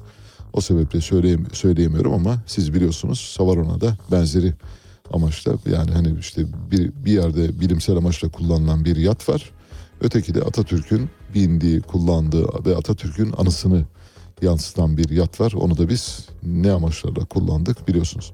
Danimarka'da 1980 yılında yapıldı bu yat Saddam Hüseyin'in siparişi üzerine. 8 yıl süren İran-Irak savaşının ardından Körfez Savaşı nedeniyle Irak'a getirilemedi. Daha sonra Saddam Hüseyin tarafından dönemin Suudi Arabistan Kralı Fahd bin Abdülaziz Al Suud'a hediye edildi. Büyüleyici bir yat e, o zamanki adıyla Kadisiye yatı deniyor. Şimdilerde Basra esintisi yatı olarak değiştirilmiş durumda. İçinde çok değerli mobilyalar var. 18 odası 4 katı var. 82 metre uzunluğunda. Abramovich'in yatından uzun bu arada söyleyeyim. Yatta berber, kuru temizleme ve ilk yardım odası bile var. Saddam'ın bir türlü ülkeye sokamadığı yat 2010'da Basra'ya getirildi. Dönemin Ulaştırma Bakanı Amir Abdülcabbar Saddam'ın bu yatı özel amaçlar için inşa ettirdiğini, devletin malı olduğu için ülkeye getirdiğini açıklamıştı. Yatla ilk defa 2015 yılında Iraklı ve Alman bilim insanlarının geliştirdiği bir proje kapsamında bir keşif turu yapıldı bugüne kadar. Bir defa denize çıkmış. Bugün Dicle ve Fırat nehirlerinin kesiştiği Şatül Arap üzerinde demirli bulunan yat Basra Üniversitesi'ne bağlı Deniz Bilimleri Kurumu'nun bilimsel araştırma merkezi olarak kullanılıyor. Deniz Bilimleri Araştırma Merkezi'ni işte bildiğimiz Kandilli Rasathanesi gibi düşünün. Yat yerli ve yabancı turistlerin ziyaretine de açık. Geçen hafta tamamlanan 25. Körfez Kupası kapsamında Basra'ya gelen Körfez vatandaşları da yata büyük ilgi gösterdiler. Körfezliler ziyaret ettikleri yatla çekildikleri fotoğrafları medyada paylaştılar. Dünya Sağlık Örgütü'nün bir uyarısı var. Trans yağlarla ilgili bir uyarı. Trans yağ nedir derseniz trans yağ hidrojenize yağlar. Yağları, sıvı yağları hidrojenize ederek katılaştırıyorsunuz. İşte bu paketlerde satılan yağlardan bahsediyoruz. Bu paketlerde satılan yağların yani nebati yağ dediğimiz e, donuk bitkisel yağların damar sertliği ve kalp damar kardiyovasküler sistem üzerinde son derece olumsuz bir etki yarattığını biliyoruz. Yani tıp tarafından kanıtlanmış etkilerinden dolayı biliyoruz. Trans yağlarla ilgili bir savaş açtı Dünya Sağlık Örgütü. Bizzati genel sekreter bu savaşı açtı ve 5 milyar kişinin kalp hastalığı ölüm riskini artıran trans yağlara karşı korunmasız olduğunu söylüyor. Endüstriyel olarak üretilen trans yağlar genellikle ambalajlı gıdalar, unlu mamuller ve yemeklik yağlarda bulunuyor. Dünyada 500 bin erken ölüme sebep oluyor şu ana kadar. Her yıl 500 bin kişi trans yağlar, hidrojenize yağlar yüzünden hayatını kaybediyor. Ve Avustralya'da, Azerbaycan'da, Bhutan'da, Ekvador'da, Mısır, İran, Nepal, Pakis- Pakistan ve Güney Kore'de denetim çok iyi uygulanamıyor belirtmiş olalım. Avrupa Birliği'nin tamamında yasak bu arada. Türkiye'de de yasak olmasına rağmen yani normal koşullarda kullanılmaması gerekirken maalesef kullanılabiliyor. Arjantin, Bangladeş, Hindistan, Paraguay, Filipinler, Ukrayna gibi çok sayıda ülke trans yağları ortadan kaldırmak istiyor. Trans yağları ortadan kaldırmak için en iyi politikaları Meksika, Nijerya ve Sri Lanka uyguladı bugüne kadar. Yani son dönem için söylüyoruz. Trans yağlar nerede kullanılıyor? Mısır cipsi sever misiniz? Onucum sever misin mısır cipsi? Sevmez misin? Peki ben de sevmiyorum. Aslında bayılırım ama olsun. Peki sevmiyorum. Hani sen öyle dediğin için. Mısır cipsi gevrek sever misin? Böyle mısır gevreği, patlangaçlar falan. Onu seversin. Tamam. Oldu. Onu da sevme bence. Bundan sonra yeme. İşte onların hepsi trans yağlardan yapılıyor. Trans yağlardan yapılan gıdaların mesela bir cips. Cipsler biliyorsun bakkallarda, marketlerde böyle güneşin alnında sergilenir. Güneş böyle güneş böyle 90 derece dik açıyla gelir ve o cipslerin üzerine mesela öylesi bir durumda hava sıcaklığının 30-35 derece olduğu bir ortamda güneşin alnında bekleyen bir cipsi açın.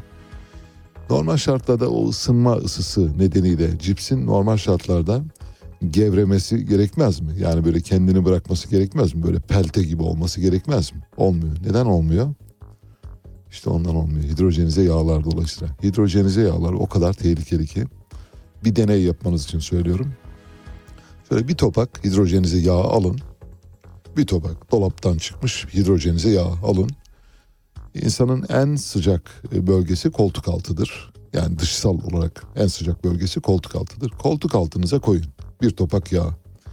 5 dakika bekleyin. 5 dakika boyunca erimiyor. Şimdi 5 dakika boyunca koltuk altınızda erimeyen bir yağın damarlarınızda ne kadar zamanda eriyebileceğini, yok olabileceğini, tabaka yapmayacağını düşünüyorsunuz? Bence sıfır. Dolayısıyla hidrojenize yağ aynı zamanda büyük bir tehlike işareti barındırıyor. Mısır gevrekleri, cipsleri yerken buna lütfen dikkat edin. Önemli e, mısır gevreklerinden birini söylemiştik değil mi? Kellogg's meşhur Kellogg's markası uluslararası bir marka. Kellogg's mısır gevreklerini kim üretiyor? Amerika'da 17 milyon bağlısı bulunan 7. gün Adventist kilisesine bağlı bir örgüt üretiyor. O örgütün başındaki ruhani lider üretiyor. Yani Kellogg's mısır, mısır gevreklerinin sahibi bir uluslararası ruhani lider. Şu anda dünyanın pek çok yerinde o kadar çok satılıyor ki tahmin etmek mümkün değil. Hollanda cins hayvanları tamamen yasaklamaya karar verdi. Sevimli göründükleri için hayat boyu acı çekiyorlar diyor Hollanda. Bu konuda önemli kararlar aldı. Mesela kulakları kıvrık, kısa bacaklı kediler ya da yassı bir yüze sahip köpekler var böyle şey gibi. Dümdüz e, yüze sahip olan köpekler var. Bunlar tabii insanlar tarafından sevimli kabul ediliyor ve besleniyor. Hollanda diyor ki bu hayvanları bu şekilde sevmeyin ve bu şekilde beslemeyin çünkü onlar sizin oyuncağınız değil diyor. Hayvanları oyuncak gibi gören bir anlayış var maalesef. Bu yüzden de Hollanda'nın aldığı bu kararı yerinde buluyoruz. Bir köpek vardı bilmiyorum şimdi e, müziğe doğru gidiyoruz yavaş yavaş araya gideceğiz. Hera diye bir golden çok muhteşem bir hayvandı. Kanserdi. Sahibi de zaman zaman videolar çekiyordu. Çok sevimli, çok zeki bir hayvandı. Her şey yapıyordu. Müthiş böyle taklitçi falan. Oyun oyunbaz bir köpekti. Önceki gün hayatını kaybetti kanserden. Bu parçayı Hera'ya gönderiyoruz. Roberto söylüyor. Birazdan Mehtap Yeni Doğan saat başı haberlerle karşınızda olacak.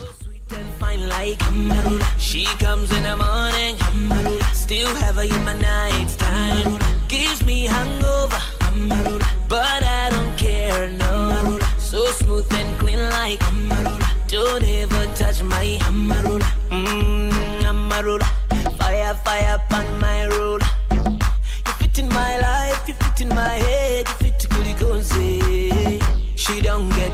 easily. She can dance till five in the morning. No car, house or money. Can never get to change her mind on me. Yes, I be a sugar daddy.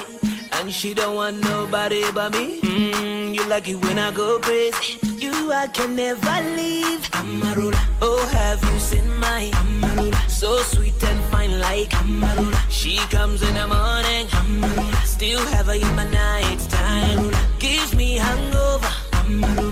But I don't care, no. So smooth and clean like Amarula. Don't ever touch my Amarula. Oh, oh, oh, oh, Amarula. Let nobody slow you down. Let somebody go crazy. Let somebody go crazy. Things we do, just you and I. Things we say, just you and I. Make the people say you and I don't come from earth, no. Yes, I be a sugar daddy. And she don't want nobody but me. Mm, you like it when I go crazy. You, I can never leave. Oh, oh, have you seen my Amarula? So sweet and fine like Amarula. She comes in the morning. Still have her in my night time. Amarula. Gives me hangover.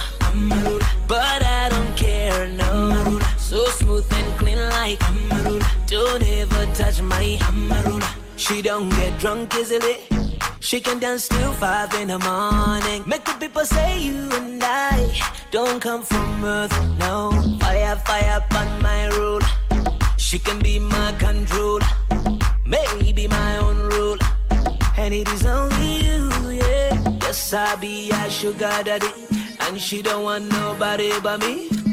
You got me going so crazy. I don't want nobody but you. Amarula, oh have you seen my Amarula? So sweet and fine like Amarula. She comes in the morning, Amarula. Still have her in my night time. Gives me hangover,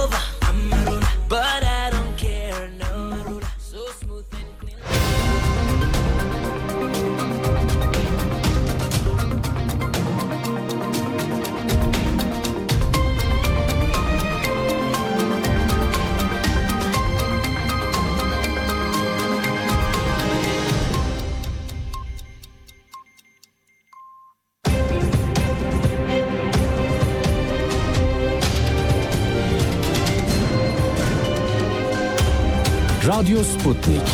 Anlatılmayanları anlatıyoruz. Saat 8 İstanbul stüdyolarından gündemden gelişmeleri aktarıyoruz. Ben Mehtap Yeni Doğan önce özetler. Türkiye, İsveç, Finlandiya'nın NATO görüşmeleri ertelendi. Başörtüsüne anayasal güvence getiren ve evlilik birliğini tanımlayan anayasa değişikliği teklifi Meclis Anayasa Komisyonu'nda kabul edildi.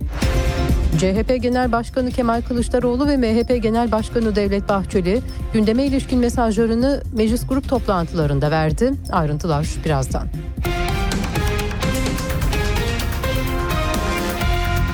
Ankara-Stockholm hattında provokatif eylemler nedeniyle yükselen tansiyon sonrasında Finlandiya ve İsveç'in NATO üyelik sürecini değerlendirmek üzere kurulan üçlü mekanizma toplantısı iptal edildi. Toplantının Şubat ayında Brüksel'de yapılması planlanıyordu. Diplomatik kaynaklarından edinilen bilgiye göre iptal kararı Ankara'nın talebiyle alındı.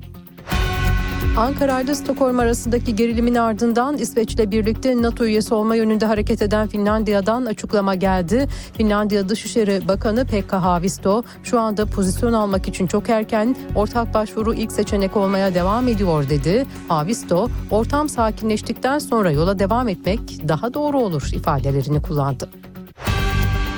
Cumhur İttifakı'nın başörtüsüne anayasal güvence getiren ve ailenin korunmasına ilişkin anayasa teklifi Meclis Anayasa Komisyonu'nda AK Parti ve MHP'nin oylarıyla kabul edildi.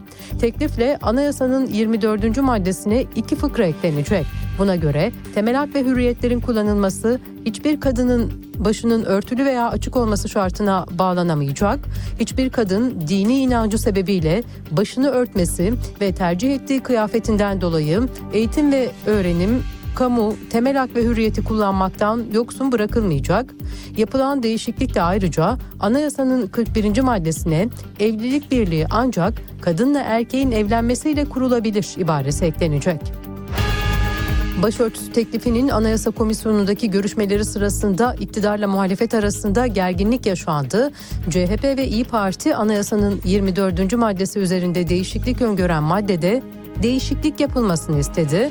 Muhalefet birinci maddede yer alan dini inancı sebebiyle ibaresinin anayasanın laiklik ilkesine aykırı olduğunu savundu. Söz konusu ifadenin tüm kadınların başını örtme ya da örtmeme özgürlüğü şeklinde değiştirilmesi istendi. CHP ve İyi Parti'nin önergesi AK Parti ve MHP tarafından reddedilince Millet İttifakı ortakları komisyonu terk etti.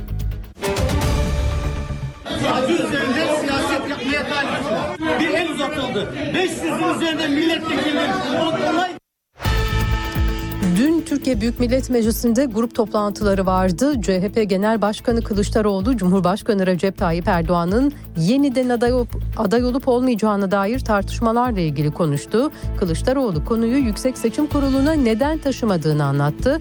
Yüksek Seçim Kurulu'na güvenmediğini söyleyen Kılıçdaroğlu, başvursak nasıl karar vereceklerini biliyoruz dedi.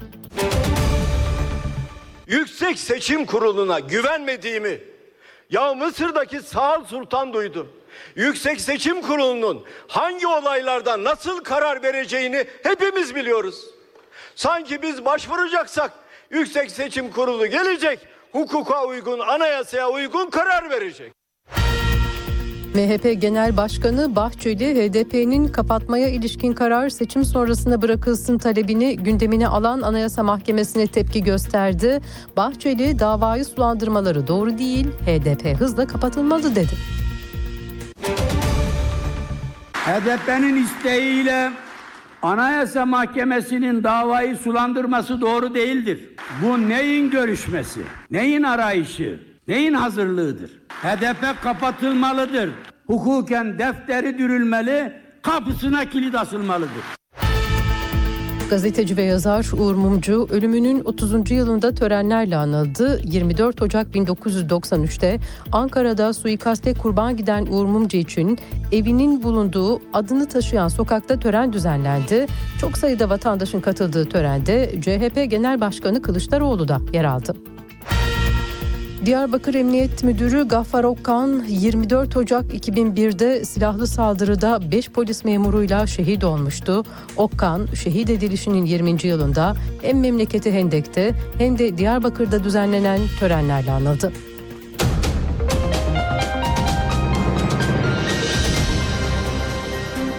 Haberleri sunduk. Gelişmelerle tekrar birlikte olacağız. Hoşçakalın. Radyo Sputnik 5 merkezden karasal yayında. İstanbul 97.8, Ankara 96.2, İzmir 91, Bursa 101.4, Kocaeli 90.2. Karasal yayınlarımızın olmadığı yerlerde ise tr.sputniknews.com adresinden iOS ya da Android mobil cihazınızdan Sputnik News uygulamasını indirerek dinleyebilirsiniz. Radyo Sputnik. Anlatılmayanları anlatıyoruz. Havadan, sudan, karbon ayak izinden, yeşil mutabakattan, dünyanın yeni mottosuna uzanan, bugünden geleceğe bakan, soran, soruşturan, sorgulayan program.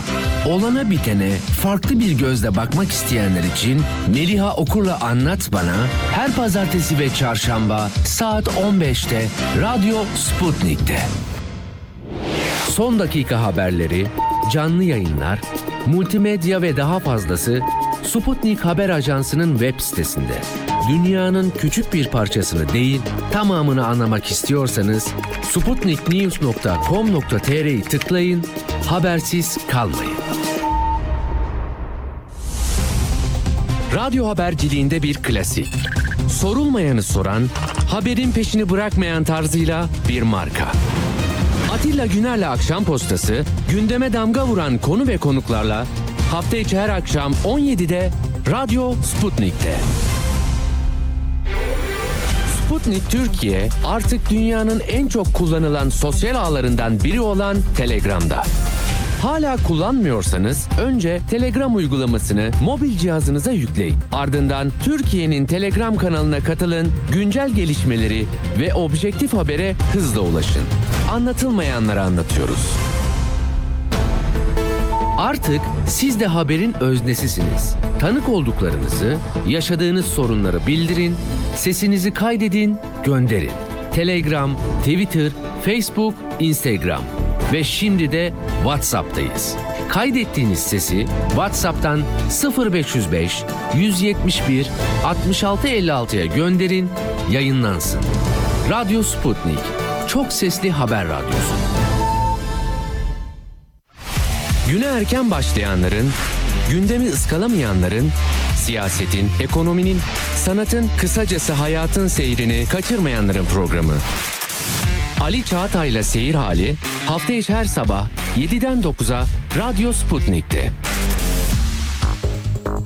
Evet, yeniden birlikteyiz. Şimdi birkaç dosya var. Ee, Bir saatlik akışımızla ilgili küçük bazı bilgi notları aktaracağım.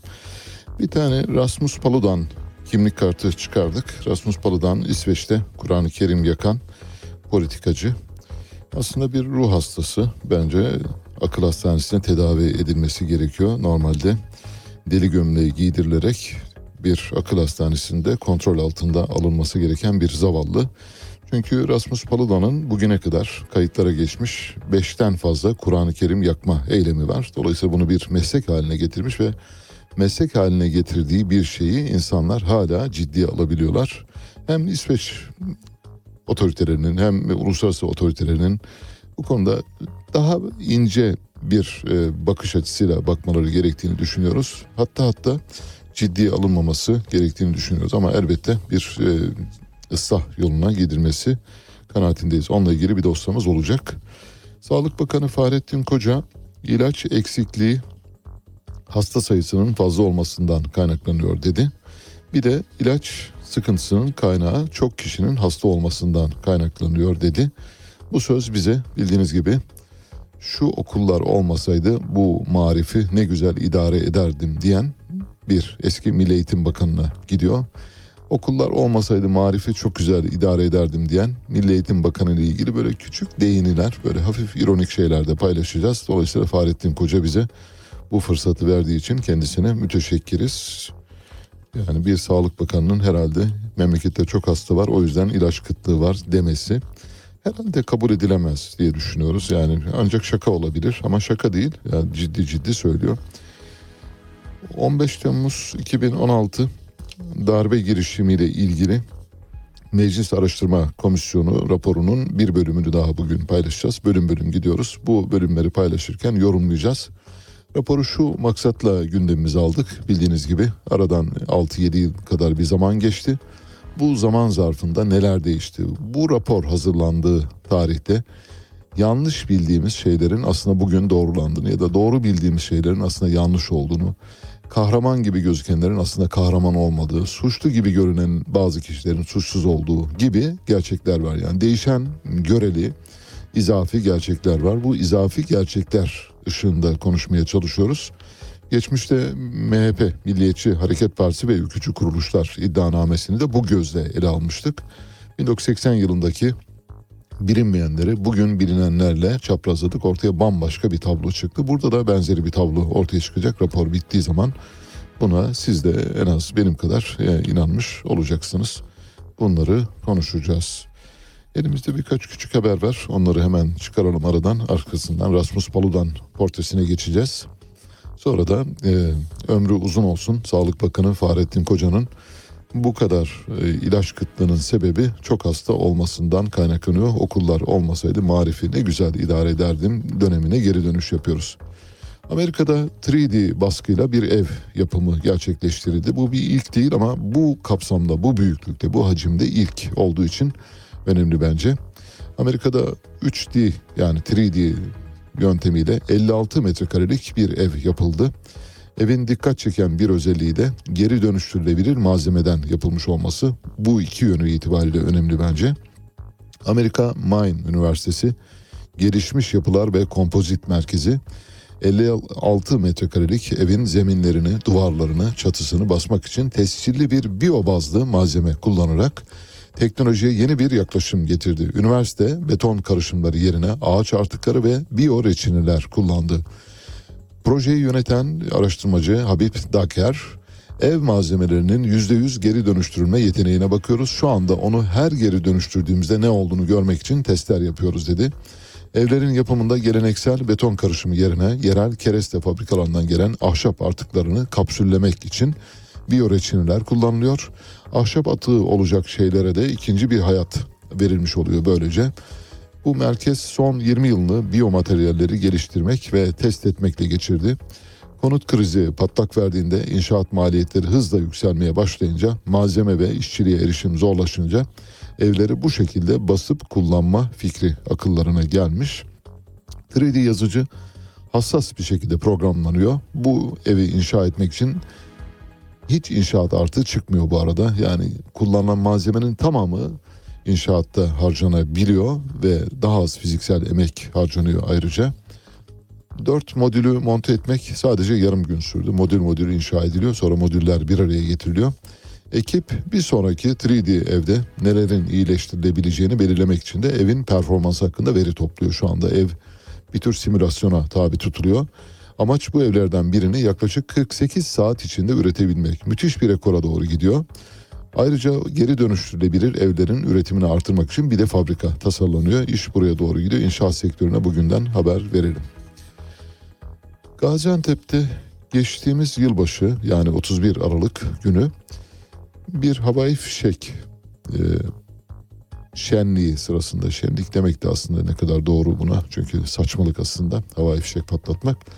Havai fişek patlatılırken balkona terasa çıkan 8 yaşında bir çocuğun birdenbire yere düşüyor. Ve çocuğa ne olduğunu bilmiyorlar. Sonra yakınlara bakıyor işte bir saksıya mı çarptı duvara mı çarptı falan diye. Doktora götürüyorlar ama anlaşılamıyor ve tekrar eve geliyor. Aradan yaklaşık bugün işte Ocak ayının kaçındayız? 25 Ocak'tayız. 25 gün sonra anlaşılıyor ki meğer kafasına bir kurşun girmiş yorgun mermi ve o yorgun mermiyi çıkarmışlar. Bunu da tesadüfen pansuman için gittiğinde öğreniyorlar. Dehşet verici bir tablo yani. Hakikaten anlamakta çok zorlanıyoruz. Yani çocuk o kadar. Bu arada çocuk günlerce başının ağrıdığını söylüyor. Dayanılmaz ağrılar olduğunu söylüyor. Bir özel hastanede tedavi altına alınıyor ve beyninde ödem var. Kanama mevcut Ee, ayrıca. Bunu da tespit ediyorlar. Dolayısıyla şu anda sağlığına kavuşmak üzere. Demek ki insan hayatı böyle maalesef. Kafanızda bir kurşunla geziyorsunuz. Ailenize sürekli başınızın ağrıdığını söylüyorsunuz. E, su iç geçer yavrum diyorlar muhtemelen. Su içiyor ve yine geçmiyor. En sonunda hadi o zaman bir doktora götürelim diyorlar. Götürüyorlar. Aa ne var? Kafada bir kurşun. Evet. Rasmus Paludan. Rasmus Paludan bir İsveçli. Aslında Danimarka kökenli. İsveçli bir siyasetçi. Kendisi 1982 doğumlu. İsveç, Danimarka aşırı sağcı ve siyasi partilerinin e, içinde büyümüş. Aynı zamanda bir avukat kendisi.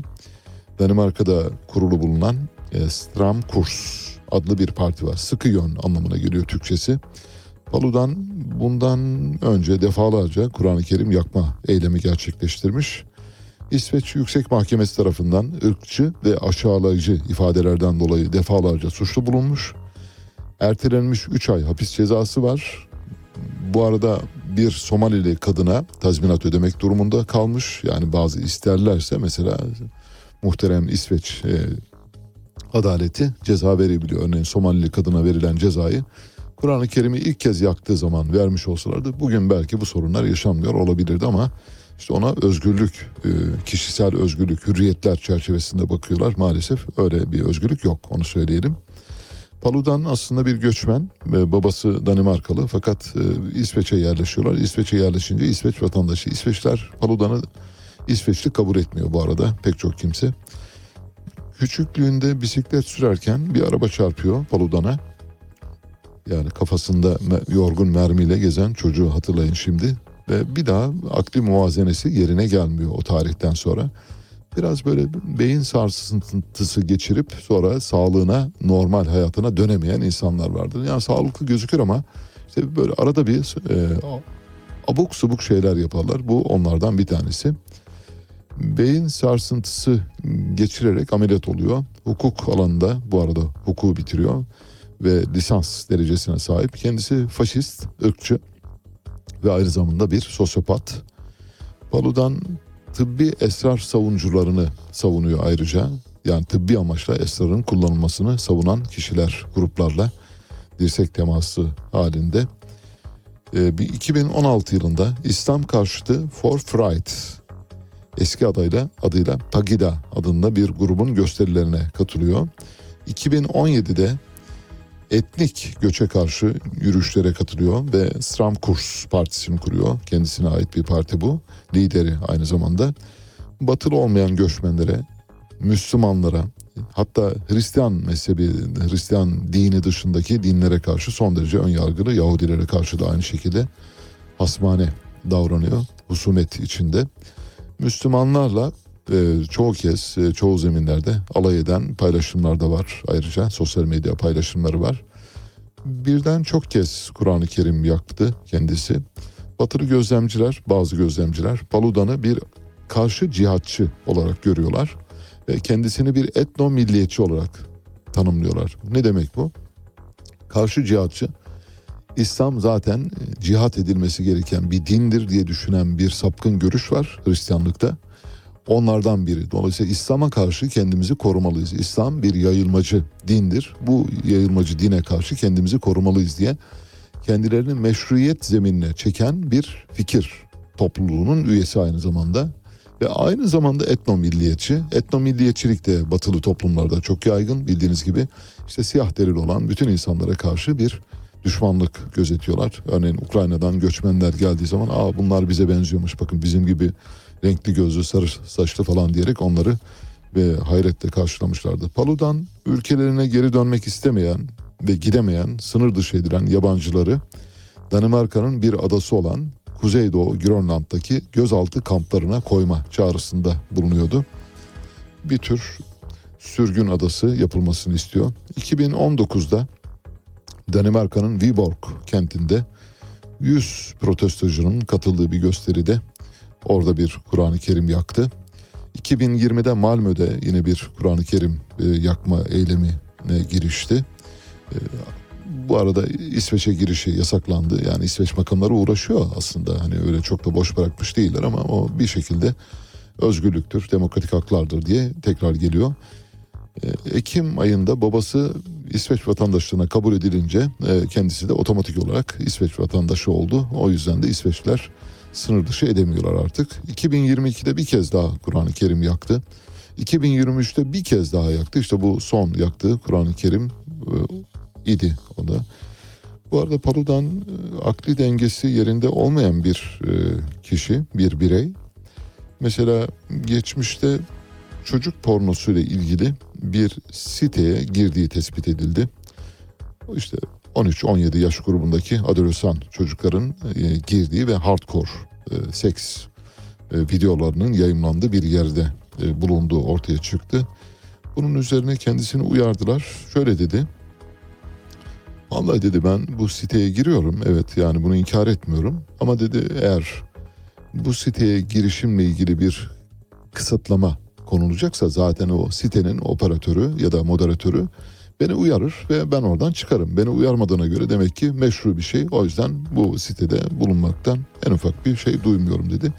Çocuk pornosu izleyen bir e, sapkın kişiden bahsediyoruz. Hani Kur'an-ı Kerim yakma eylemine geliyoruz ama oraya kadar Paludan'la ilgili söylenecek o kadar çok laf var ki bunlar onun yanında hani hafif bile kalabilir. Çünkü çocuklara yönelik taciz ve tecavüz insanlık adına işlenmiş en büyük suçlardan bir tanesidir.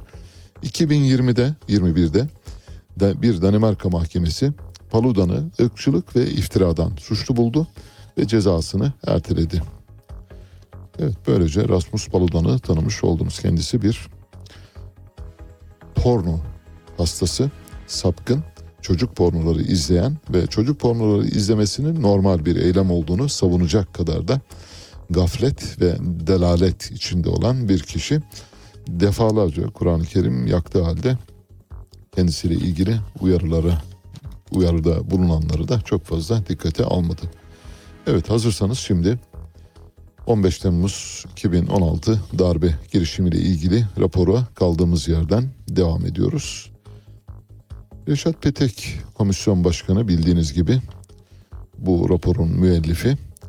Raporun amaç bölümünde meclis araştırması açılmasıyla ilgili gerekçeler bölümünde şöyle deniyor. Ülkemize, milletimize, milli iradeye, ortak değerlerimize ve demokrasimize karşı Türk Silahlı Kuvvetleri içindeki çeşitli kademelerdeki hücrelerin kendilerini ülkenin ve milletin korunması için emanet edilmiş silahlar marifetiyle gerçekleştirdiği organize, planlı ve silahlı terörist darbe girişiminin nedenleriyle bu sürecin bir daha yaşanmaması için alınması gereken tedbirlerin araştırması gerektiği, devlet içinde yapılanmış bu tür illegal yapılarla etkin mücadele ile ilgili alınması gereken her türlü etkili hukuki ve idari tedbirlerin araştırılması gerektiği meclisimizin e, üzerinde durduğu hususlardan biridir diyor ve bu gerekçeyle soruşturmayı, araştırma önergesini verdiklerini ifade ediyor.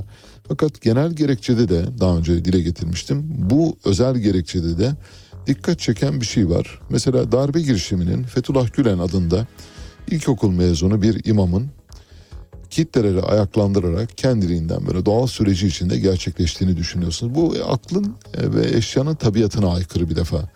Fethullah Gülen'in sadece müritleri, bağlıları, kendisiyle birlikte hareket eden birkaç kişiyle bu işi yapması mümkün değil. Bu işin arka planında büyük bir gücün olduğu var. Mesela rapor şu ana kadar raporun paylaştığım bölümleri itibariyle şu ana kadar raporda tek bir yerde Amerika Birleşik Devletleri'nin adından bahsedilmiyor. Beyaz Saray geçmiyor, Washington geçmiyor, Pensilvanya geçmiyor. Amerika Birleşik Devletleri'nin koruması altında Fethullah Gülen ibaresi geçmiyor. Bütün bunlara yer vermeyip sadece Fethullah Gülen diye bir suçlu var, bir mücrim var ve biz ona karşı bir e, çalışma yürütüyoruz demek her, herhalde aklımızda alay etmektir. Çünkü e, bu raporun şu ana kadar olan bölümünde Amerika yok. Devlet içinde yapılanan, devlete sızan, devlete yuvalanan, hamaset e, içinde hareket eden bir örgütten bahsediliyor. Meselenin özüne girmiyor. Ortada ne var? Onurcuğum ortada kuyu var yandan geç. Dosyayı öyle hazırlamışlar. Yani soruşturma komisyonu, araştırma komisyonu bakış açısı şu. Kimindi Ozan Doğulu'nun muydu o parça? Ortada kuyu var yandan geç. Evet öyle yapıyor maalesef. Amerika'dan bahsetmeden Fethullah Gülen ve Fethullah Gülen örgütündeki kişilerden bahsediyor. Yine Dar Ozan Ozan Doğulu. Ozan o, Ozan Orhon affedersiniz tamam ortada kuyu var yandan geç Ozan Orhon'a ait bir parça. Neyse şu anda dinlemeyeceğiz yani dinlemeye tahammülüm de yok öyle söyleyeyim. Özellikle darbe girişiminde bulunan askeri personelin Türk Silahlı Kuvvetleri'ne kurulan Ergenekon ve Balyoz davaları gibi kumpaslarla tasfiye edilen subay ve astsubaylardan boşalan kadrolara yükseltilen askeri personelin darbe girişiminde yer almasının önemli incelenmesi. Peki mesela rapor yazanlar şöyle düşünüyor olabilirler mi? Askeri personel bu görevlere yükseltilirken bu görevlere kendiliğinden mi yükseliyor askerler? Silahlı kuvvetlerdeki terfi atama ve yer değiştirme süreçleri kendiliğinden otomatik bir yani, yapay zeka aracılığıyla mı? Hayır, askeri şura diye bir şura var. Askeri şuranın başkanı Cumhurbaşkanı, başbakan affedersin. Dolayısıyla askeri şuraya başbakanlık, başkanlık eden bir kişinin gözetiminde Genelkurmay Başkanı'nın dört tane kuvvet komutanının askeri şura üyelerinin gözetiminde gerçekleşen bir şeyi böyle sıradan normal kendi kendine gerçekleşen bir hiyerarşik süreç gibi anlatıyor rapor. Öyle değil. Her şey bilerek, bile bile, göz göre göre yapıldı maalesef. Mesela Ergenekon davası var, balyoz var. Peki kim açtı bu davaları? Örneğin soruyorum. Mesela raporun buna değinmesi gerekmez mi? Ergenekon, balyoz, irtica eylem planı, eldiven, ay ışığı, yakamoz davalarını kim açtı? Bunlardan bahsetmiyor. Sadece silahlı kuvvetler içinde garip şekilde yer değiştirmeler ve yerleştirmeler olduğundan bahsediyor. Bütün bu hikayeleri Ergenekon, Balyoz, irtica eylem planı, eldiven, yakamoz, ay ışığı soruşturmalarını ve davalarını açarken siz acaba bu ülkede değil miydiniz? Mesela Reşat Pete'ye soruyorum ve komisyon üyelerinin tamamına soruyorum. Bu ülkede değil miydiniz? Buradaydınız. Peki o zaman bu davaların akla mantığa aykırı bir yönü olduğunu keşfedemediniz mi? Yani keşfedemediniz mi? Ettiniz. Ne zaman ettiniz biliyor musunuz? Rapor hazırlandı. Her şey sümen altı edildi bu arada bu rapor. Aradan yıllar geçti. 2020 yılının başında. AK Parti eski milletvekili ve Sayın Cumhurbaşkanı Recep Tayyip Erdoğan'ın metin yazarlarından Yalçın Akdoğan bir gün çıktı ve şöyle dedi.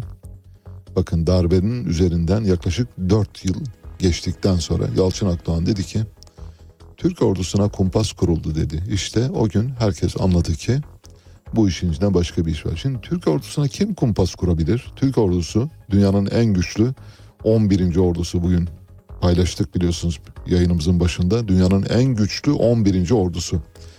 NATO'da Amerika Birleşik Devletleri'nden sonra en fazla asker besleyen kara ordusuna sahip olan Türk ordusundan bahsediyor. Türk ordusuna bu güçlü orduya kim kumpas kurabilir soruyorum size. Rapor mesela kimin kumpas kurduğunu söylüyor mu? Söylemiyor. Yalçın Akdoğan söyledi. Türk ordusuna kumpas kuruldu dedi.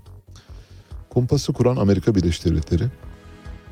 Kumpasa aracılık eden Fethullah Gülen'in kendisidir. Fethullah Gülen bir piyondur, aparattır. Dolayısıyla Amerika Birleşik Devletleri arkasında olmasaydı Fethullah Gülen değil darbe kafasını çıkaramazdı dışarıya ama maalesef yol verdiler. Dolayısıyla Yalçın Akdoğan'ı mesela bu gerçekle tanışmamızı sağladığı için kendisine müteşekkiriz. Şu anda Yalçın Akdoğan da gözden düşen kadro arasında hala yani hala hazırda AK Parti kadroları arasında çok fazla gözükmüyor. O tarihe kadar örtülü biçimde Türk Silahlı Kuvvetleri'nin içinin boşaltıldığı konusuna da kimse girmedi mesela. Yalçın Akdoğan'ın dahi kumpas derken bu kumpası Kur'an özneden bahsetmedi. Amerika ibaresini kullanmadı. Demek ki o bile Amerika'nın adının anılmasının aslında yasaklı bir meyve olduğunu biliyor.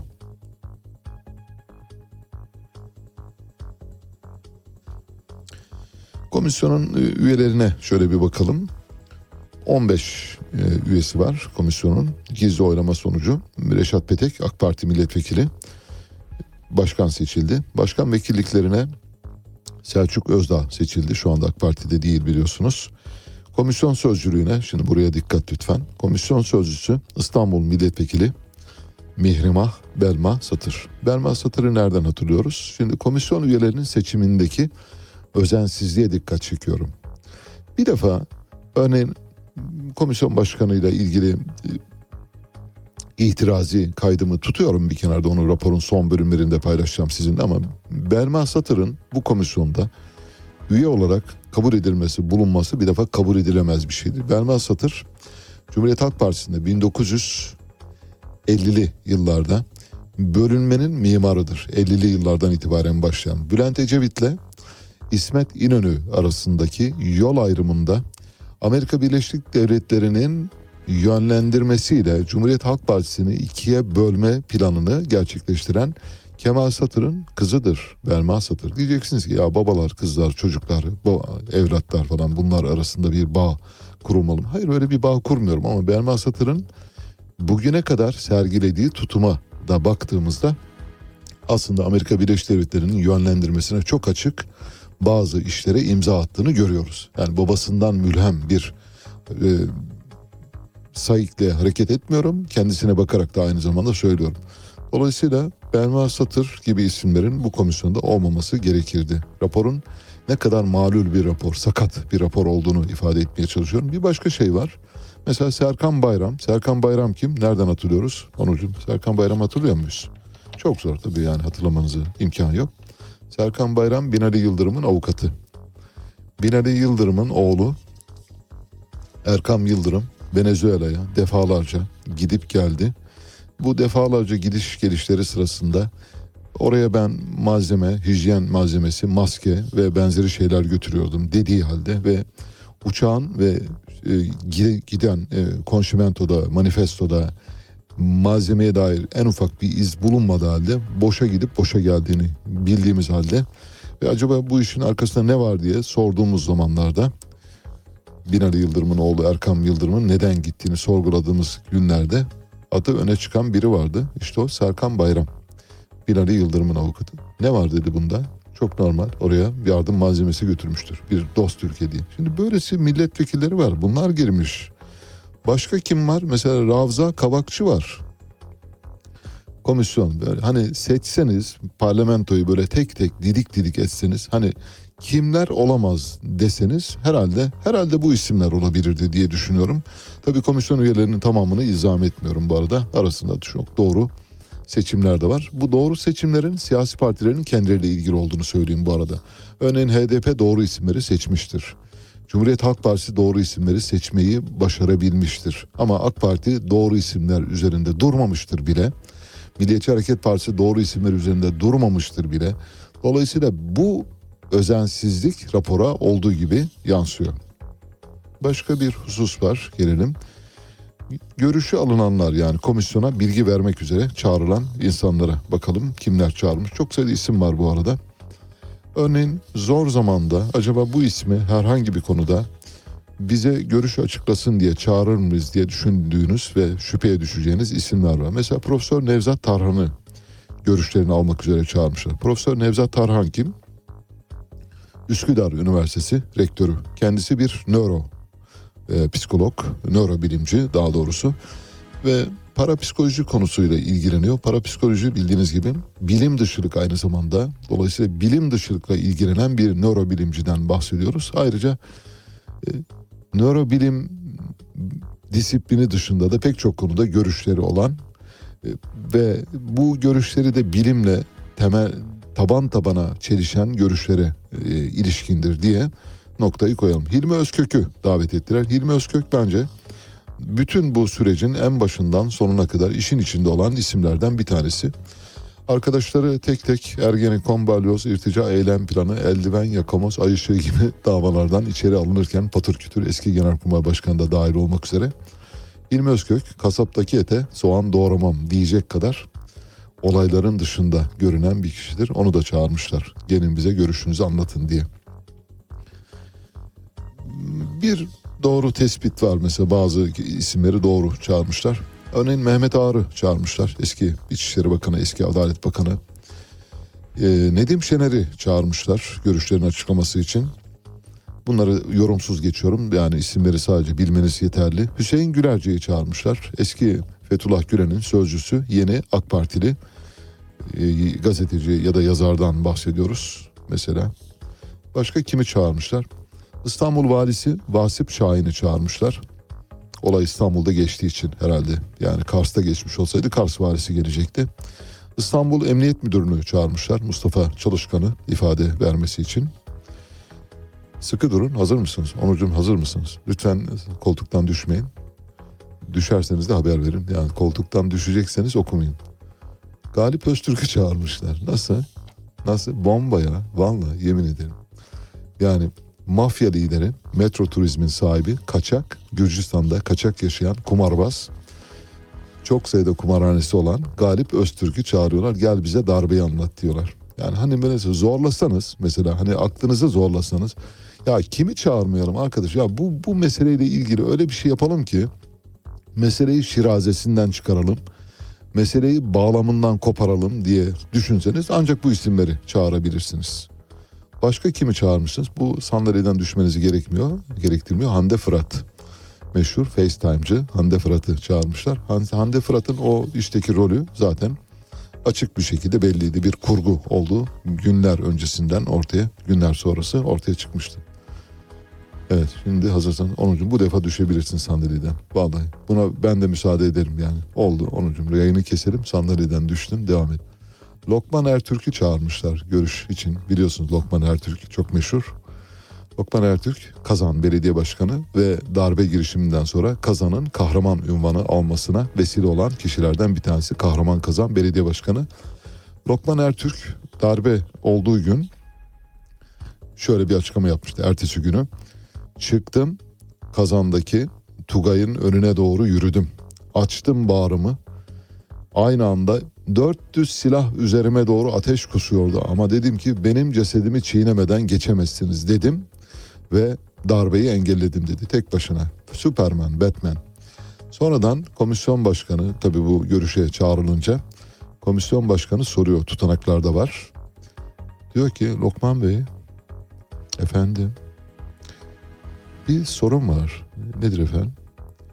Ee, galiba siz darbe günü kazanda değilmişsiniz. Ha, evet. Pardon. Efendim galiba oradaydım diyor. Yani orada gibiydim diyor. Düzeltiyor. Diyor ki Lokman Bey HTS kayıtlarınıza baktık siz Alanya'daymışsınız. Dolayısıyla kuş olup uçsanız yine gelemezsiniz. Hani güdümlü mermiyle sizi gönderseler yine gelemezsiniz. O kadar zamanda siz orada değilmişsiniz. Evet diyor kabul ediyor. Şimdi bir yalancı kahraman, bir somun pehlivanı, bir palavracı komisyona görüş açıklamak üzere davet edilmiş. Sahte gladyatör Sancho Pancho. Başka kim var? Kızılay Genel Başkanı çağırmışlar Kerem Kınık. Niye? Acil toplanma vesaire falan faaliyetlerinde rol aldığı için. Hiç olayla en ufak alakası yok. Yani dışarıdan herhangi bir dolmuş kahyasını çağırsanız yine bundan daha isabetli olur. Himmet Karadağ'ı çağırmışlar. Borsa İstanbul'un yönetim kurulu başkanı o dönem. Hiç olayla alakası yok yani neden? Ben olsam hiç aklıma bile gelmez.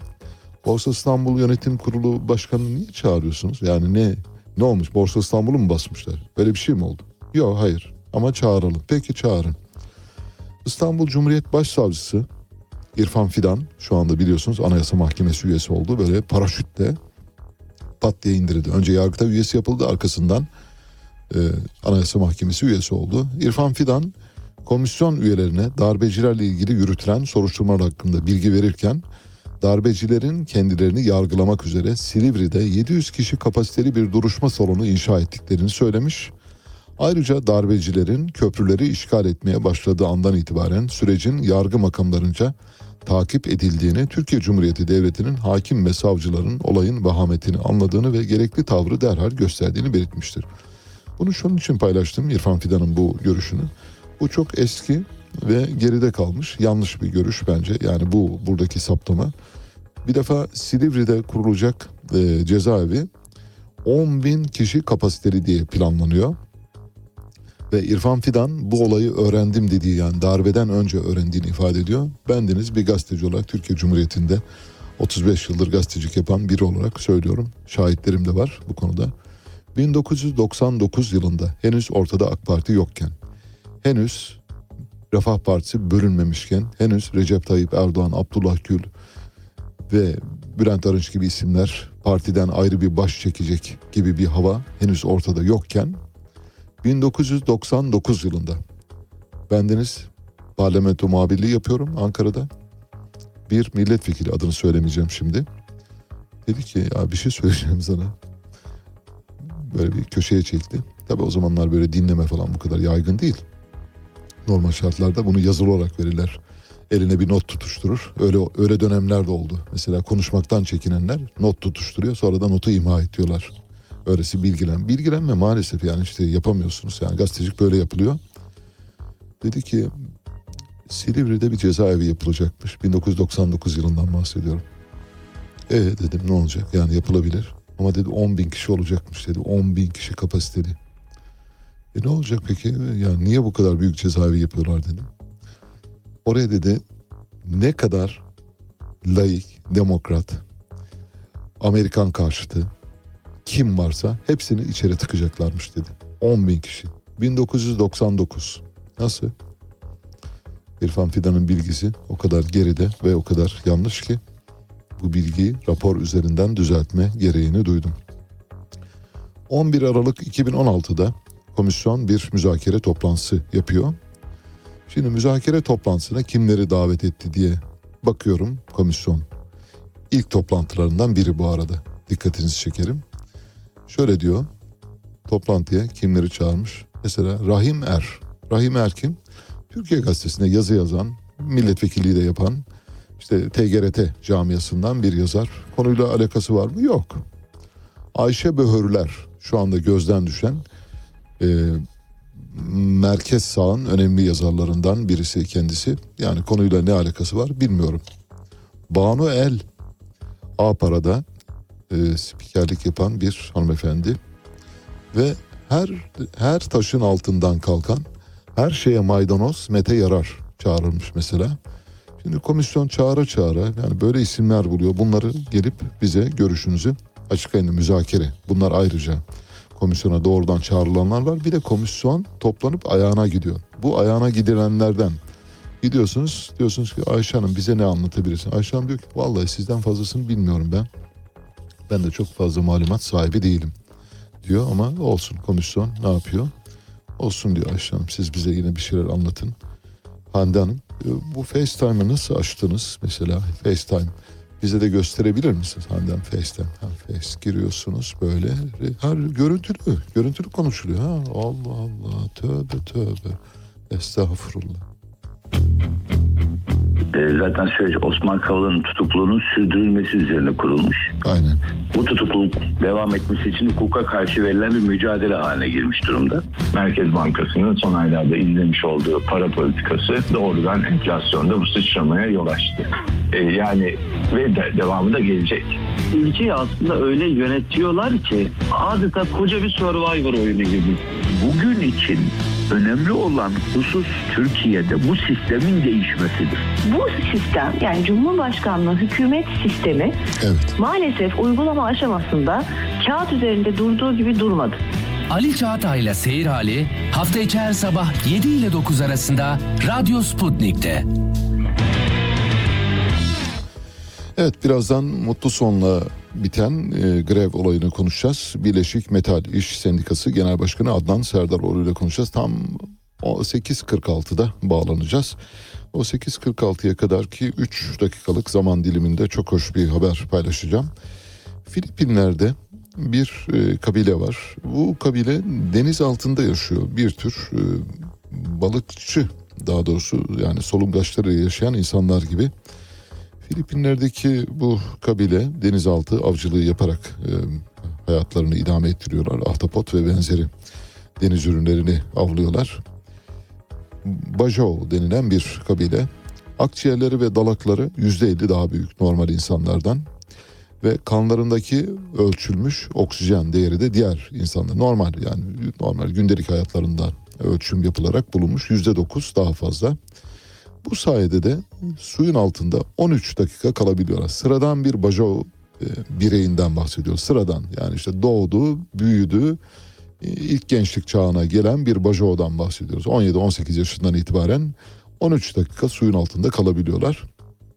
Dahası 70 metreye kadar dalabiliyorlar. 70 metre. Şimdi 70 metreye tüpsüz dalıyorsanız ve 70 metreye nefessiz olarak çıkıyorsanız dalgıçlar bilirler. Su altı dalgıçlığı yapanlar bilirler. Suyun altından yukarı doğru çıkarken böyle yukarıda mola verirsiniz. Her 10 metrede bir mola verirsiniz. Çünkü akciğerlerinizin oksijen depolama kapasitesinin paralize olmasını engellemek için her 10 metrede istasyon yaparlar. Orada çıkarlar. Şimdi 70 metreye dalıyorsunuz. Her 10 metrede bir istasyon yapıyorsunuz. Avlanıyorsunuz. Ahtapotları yanınıza alıyorsunuz, getiriyorsunuz ve hayatınızı idame ettiriyorsunuz. Olağanüstü bir şey bu. Acaba insanlar ne kadar nefesini tutabilir diye düşünmüşler.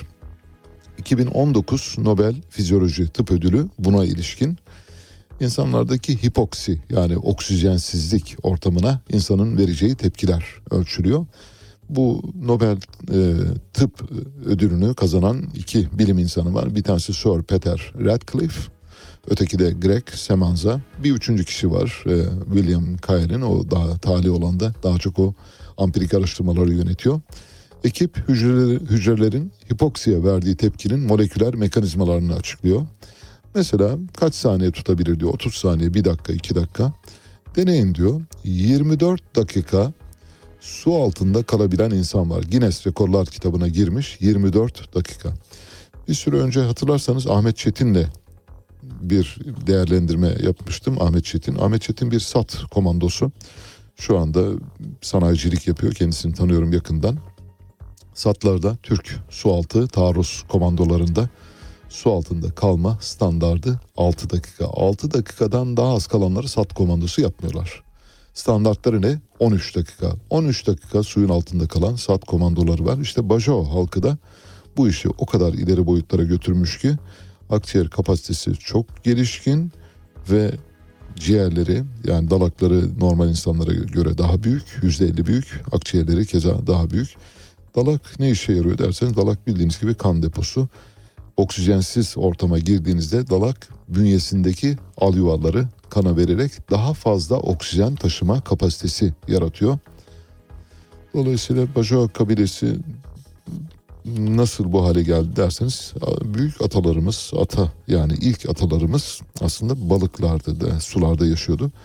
Sularda yaşayan insanlar karaya çıktıklarında karada ne kadar canlı kalabileceklerini test ediyorlardı ve karada canlı kalabilmeyi başardıktan sonra karada yaşamaya başladılar. Şimdi Pajaolar tersini gerçekleştiriyorlar.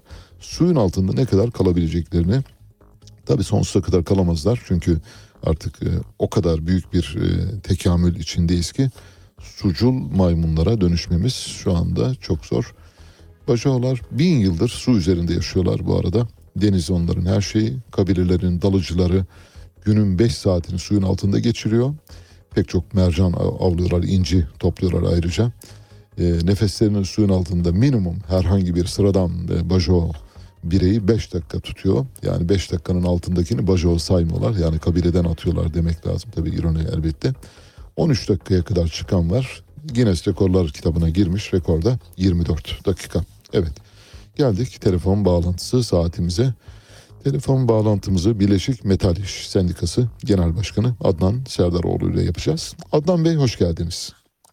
Merhabalar, hoş bulduk. Günaydın, iyi yayınlar diliyorum. Günaydın. Ee, mutlu sona ulaştık mı? Yani grevle ilgili e, mesele ne durumda şu anda? E, çözüldü mü?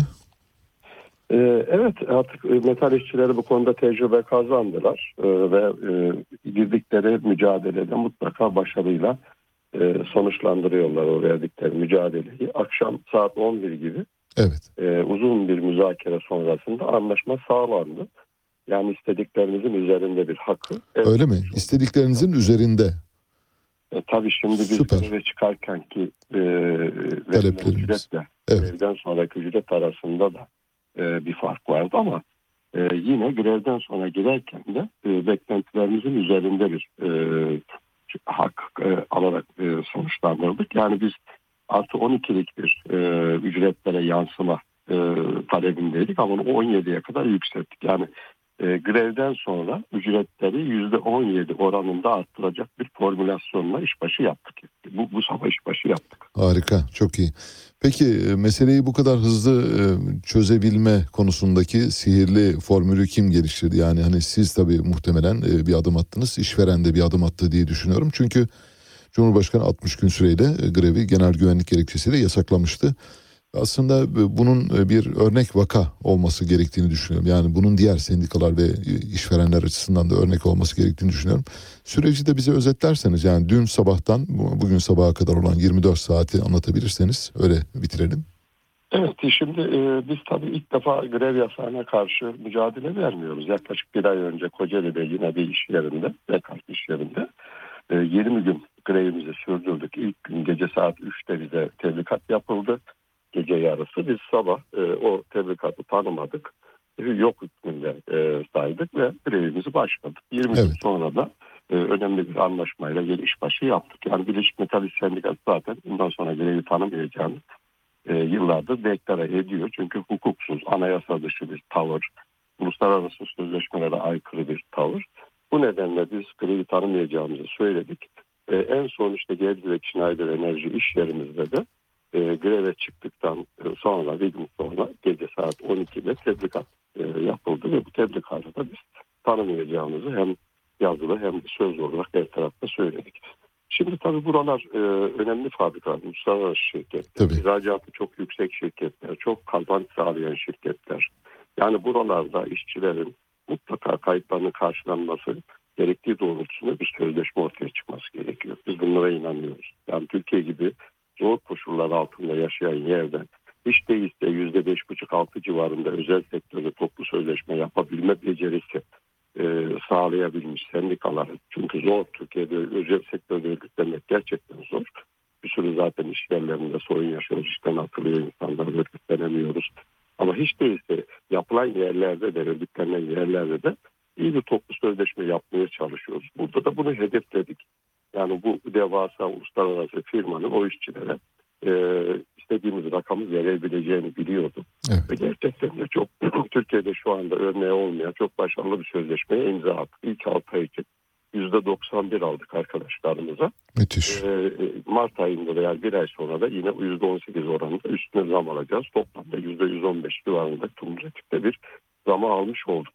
Elbette işçiler daha fazlasını hak ediyor. Çünkü alın teriyle o çarkları döndürüyor ve gerçekten de çok büyük paralar kazanıyor ihracatçı firmalar, bankalar %500'lere yakın karlarla açıkladılar biliyorsunuz.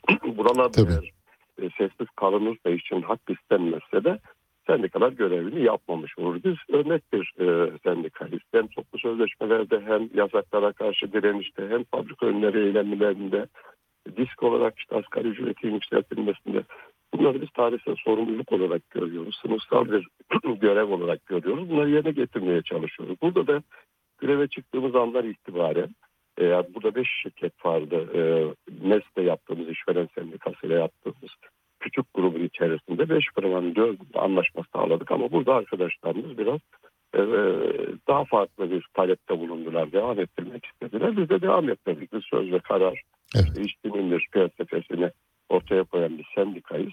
E, ancak işte e, gece yarısı yasaklanmasıyla ben sabah fabrikaya gittim. Arkadaşlarla öğleye kadar bir değerlendirme yaptık. E, hangi çerçevede e, bu konuda bir ilerleme kaydedebileceğimiz onlarla tespit ettik. Sonra müzakere heyetine görevlendirdik. E, NES'e gittiler işveren sendikasına. O 7 saatlik bir müzakere sonrasında da o belirlediğimiz çerçevenin daha üst noktasında bir sözleşmeyi imzalamış olduk ve gerçekten de Türkiye'de artık yasakların yani e, iş yasasının, yasasındaki o yasağın e, bir çöp olduğunu da göstermiş olduk. Yani artık e, yasakları eğer e, boyun eğerseniz yarın çok daha büyük e, e, engellerle Tabii. karşılaşmış oluyorsunuz. Bu nedenle de biz disk olarak, Birleşik Metal İş olarak örnek bir e, tavrı ortaya koymuş olduk. Elbette sözleşme yapmak kolay değil. Yani işlerimiz az farkındayım onu anlatacağım ama yani bu dönemde enflasyon o kadar e, insanların önünde bir engel olarak e, ortaya konuluyor ki. Yani biliyorsunuz Türkiye'de 3 tane enflasyon var. TÜİK'in enflasyonu, sahte enflasyon. İşte İTO'nun enflasyonu var, Yanak'ın enflasyonu var. İşçilerin marketteki enflasyonu var, kasaptaki, manavdaki enflasyonu var. Bu nedenle biz gerçek kayıtları e, mutlaka işte DİSK'in sendikamızın bilimsel temellerle çalışmış olduğu e, araştırma merkezi üzerinden tespit ediyoruz ve ona göre talepte bulunuyoruz. Ama işveren de TÜİK'in enflasyonu dikkat aldığı için uzlaşmazlık miktarı derinleşiyor. Yani devlet bizim işverenle çatışmaya zorluyor. Aynen. Yani kendi sahte enflasyonunu ortaya koyuyor. Biz de hayır o doğru değil diyoruz. Bizim enflasyonumuzu bu diyoruz ve her fabrikada grev aşamasına geliniyor. Şirketler şu anda gerçekten çok kazanıyor. E, greve dayanacak durumda değiller. Biz de bu fırsatı işçilerimizin e, lehine en iyi şekilde değerlendirmeye çalışıyoruz. Kutluyorum sizi Adnan Bey. Tebrik ediyorum. Bu e, hem e, çalışma hayatımız bakımından hem çalışanlar açısından hem de işverenler açısından bir mutlu son. 24 saatte çözüme ulaşmış olmanızdan da çok mutluluk duyuyoruz. Sizi de kutluyorum ayrıca sendikacı olarak. Buyurun, Sağ olun. İyi yayınlar diliyorum.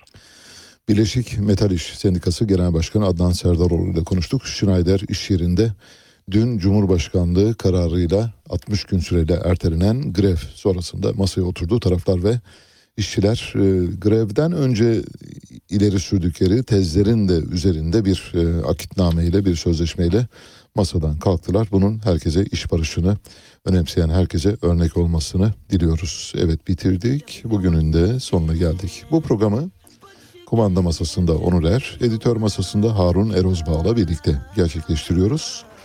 Birazdan Mehtap Yeni Doğan saat başı haberlerle karşınızda olacak. Hepinize çok güzel bir gün diliyorum ve sizi Roberto ile baş başa bırakıyorum. I you wanna know ya, I wanna call ya every day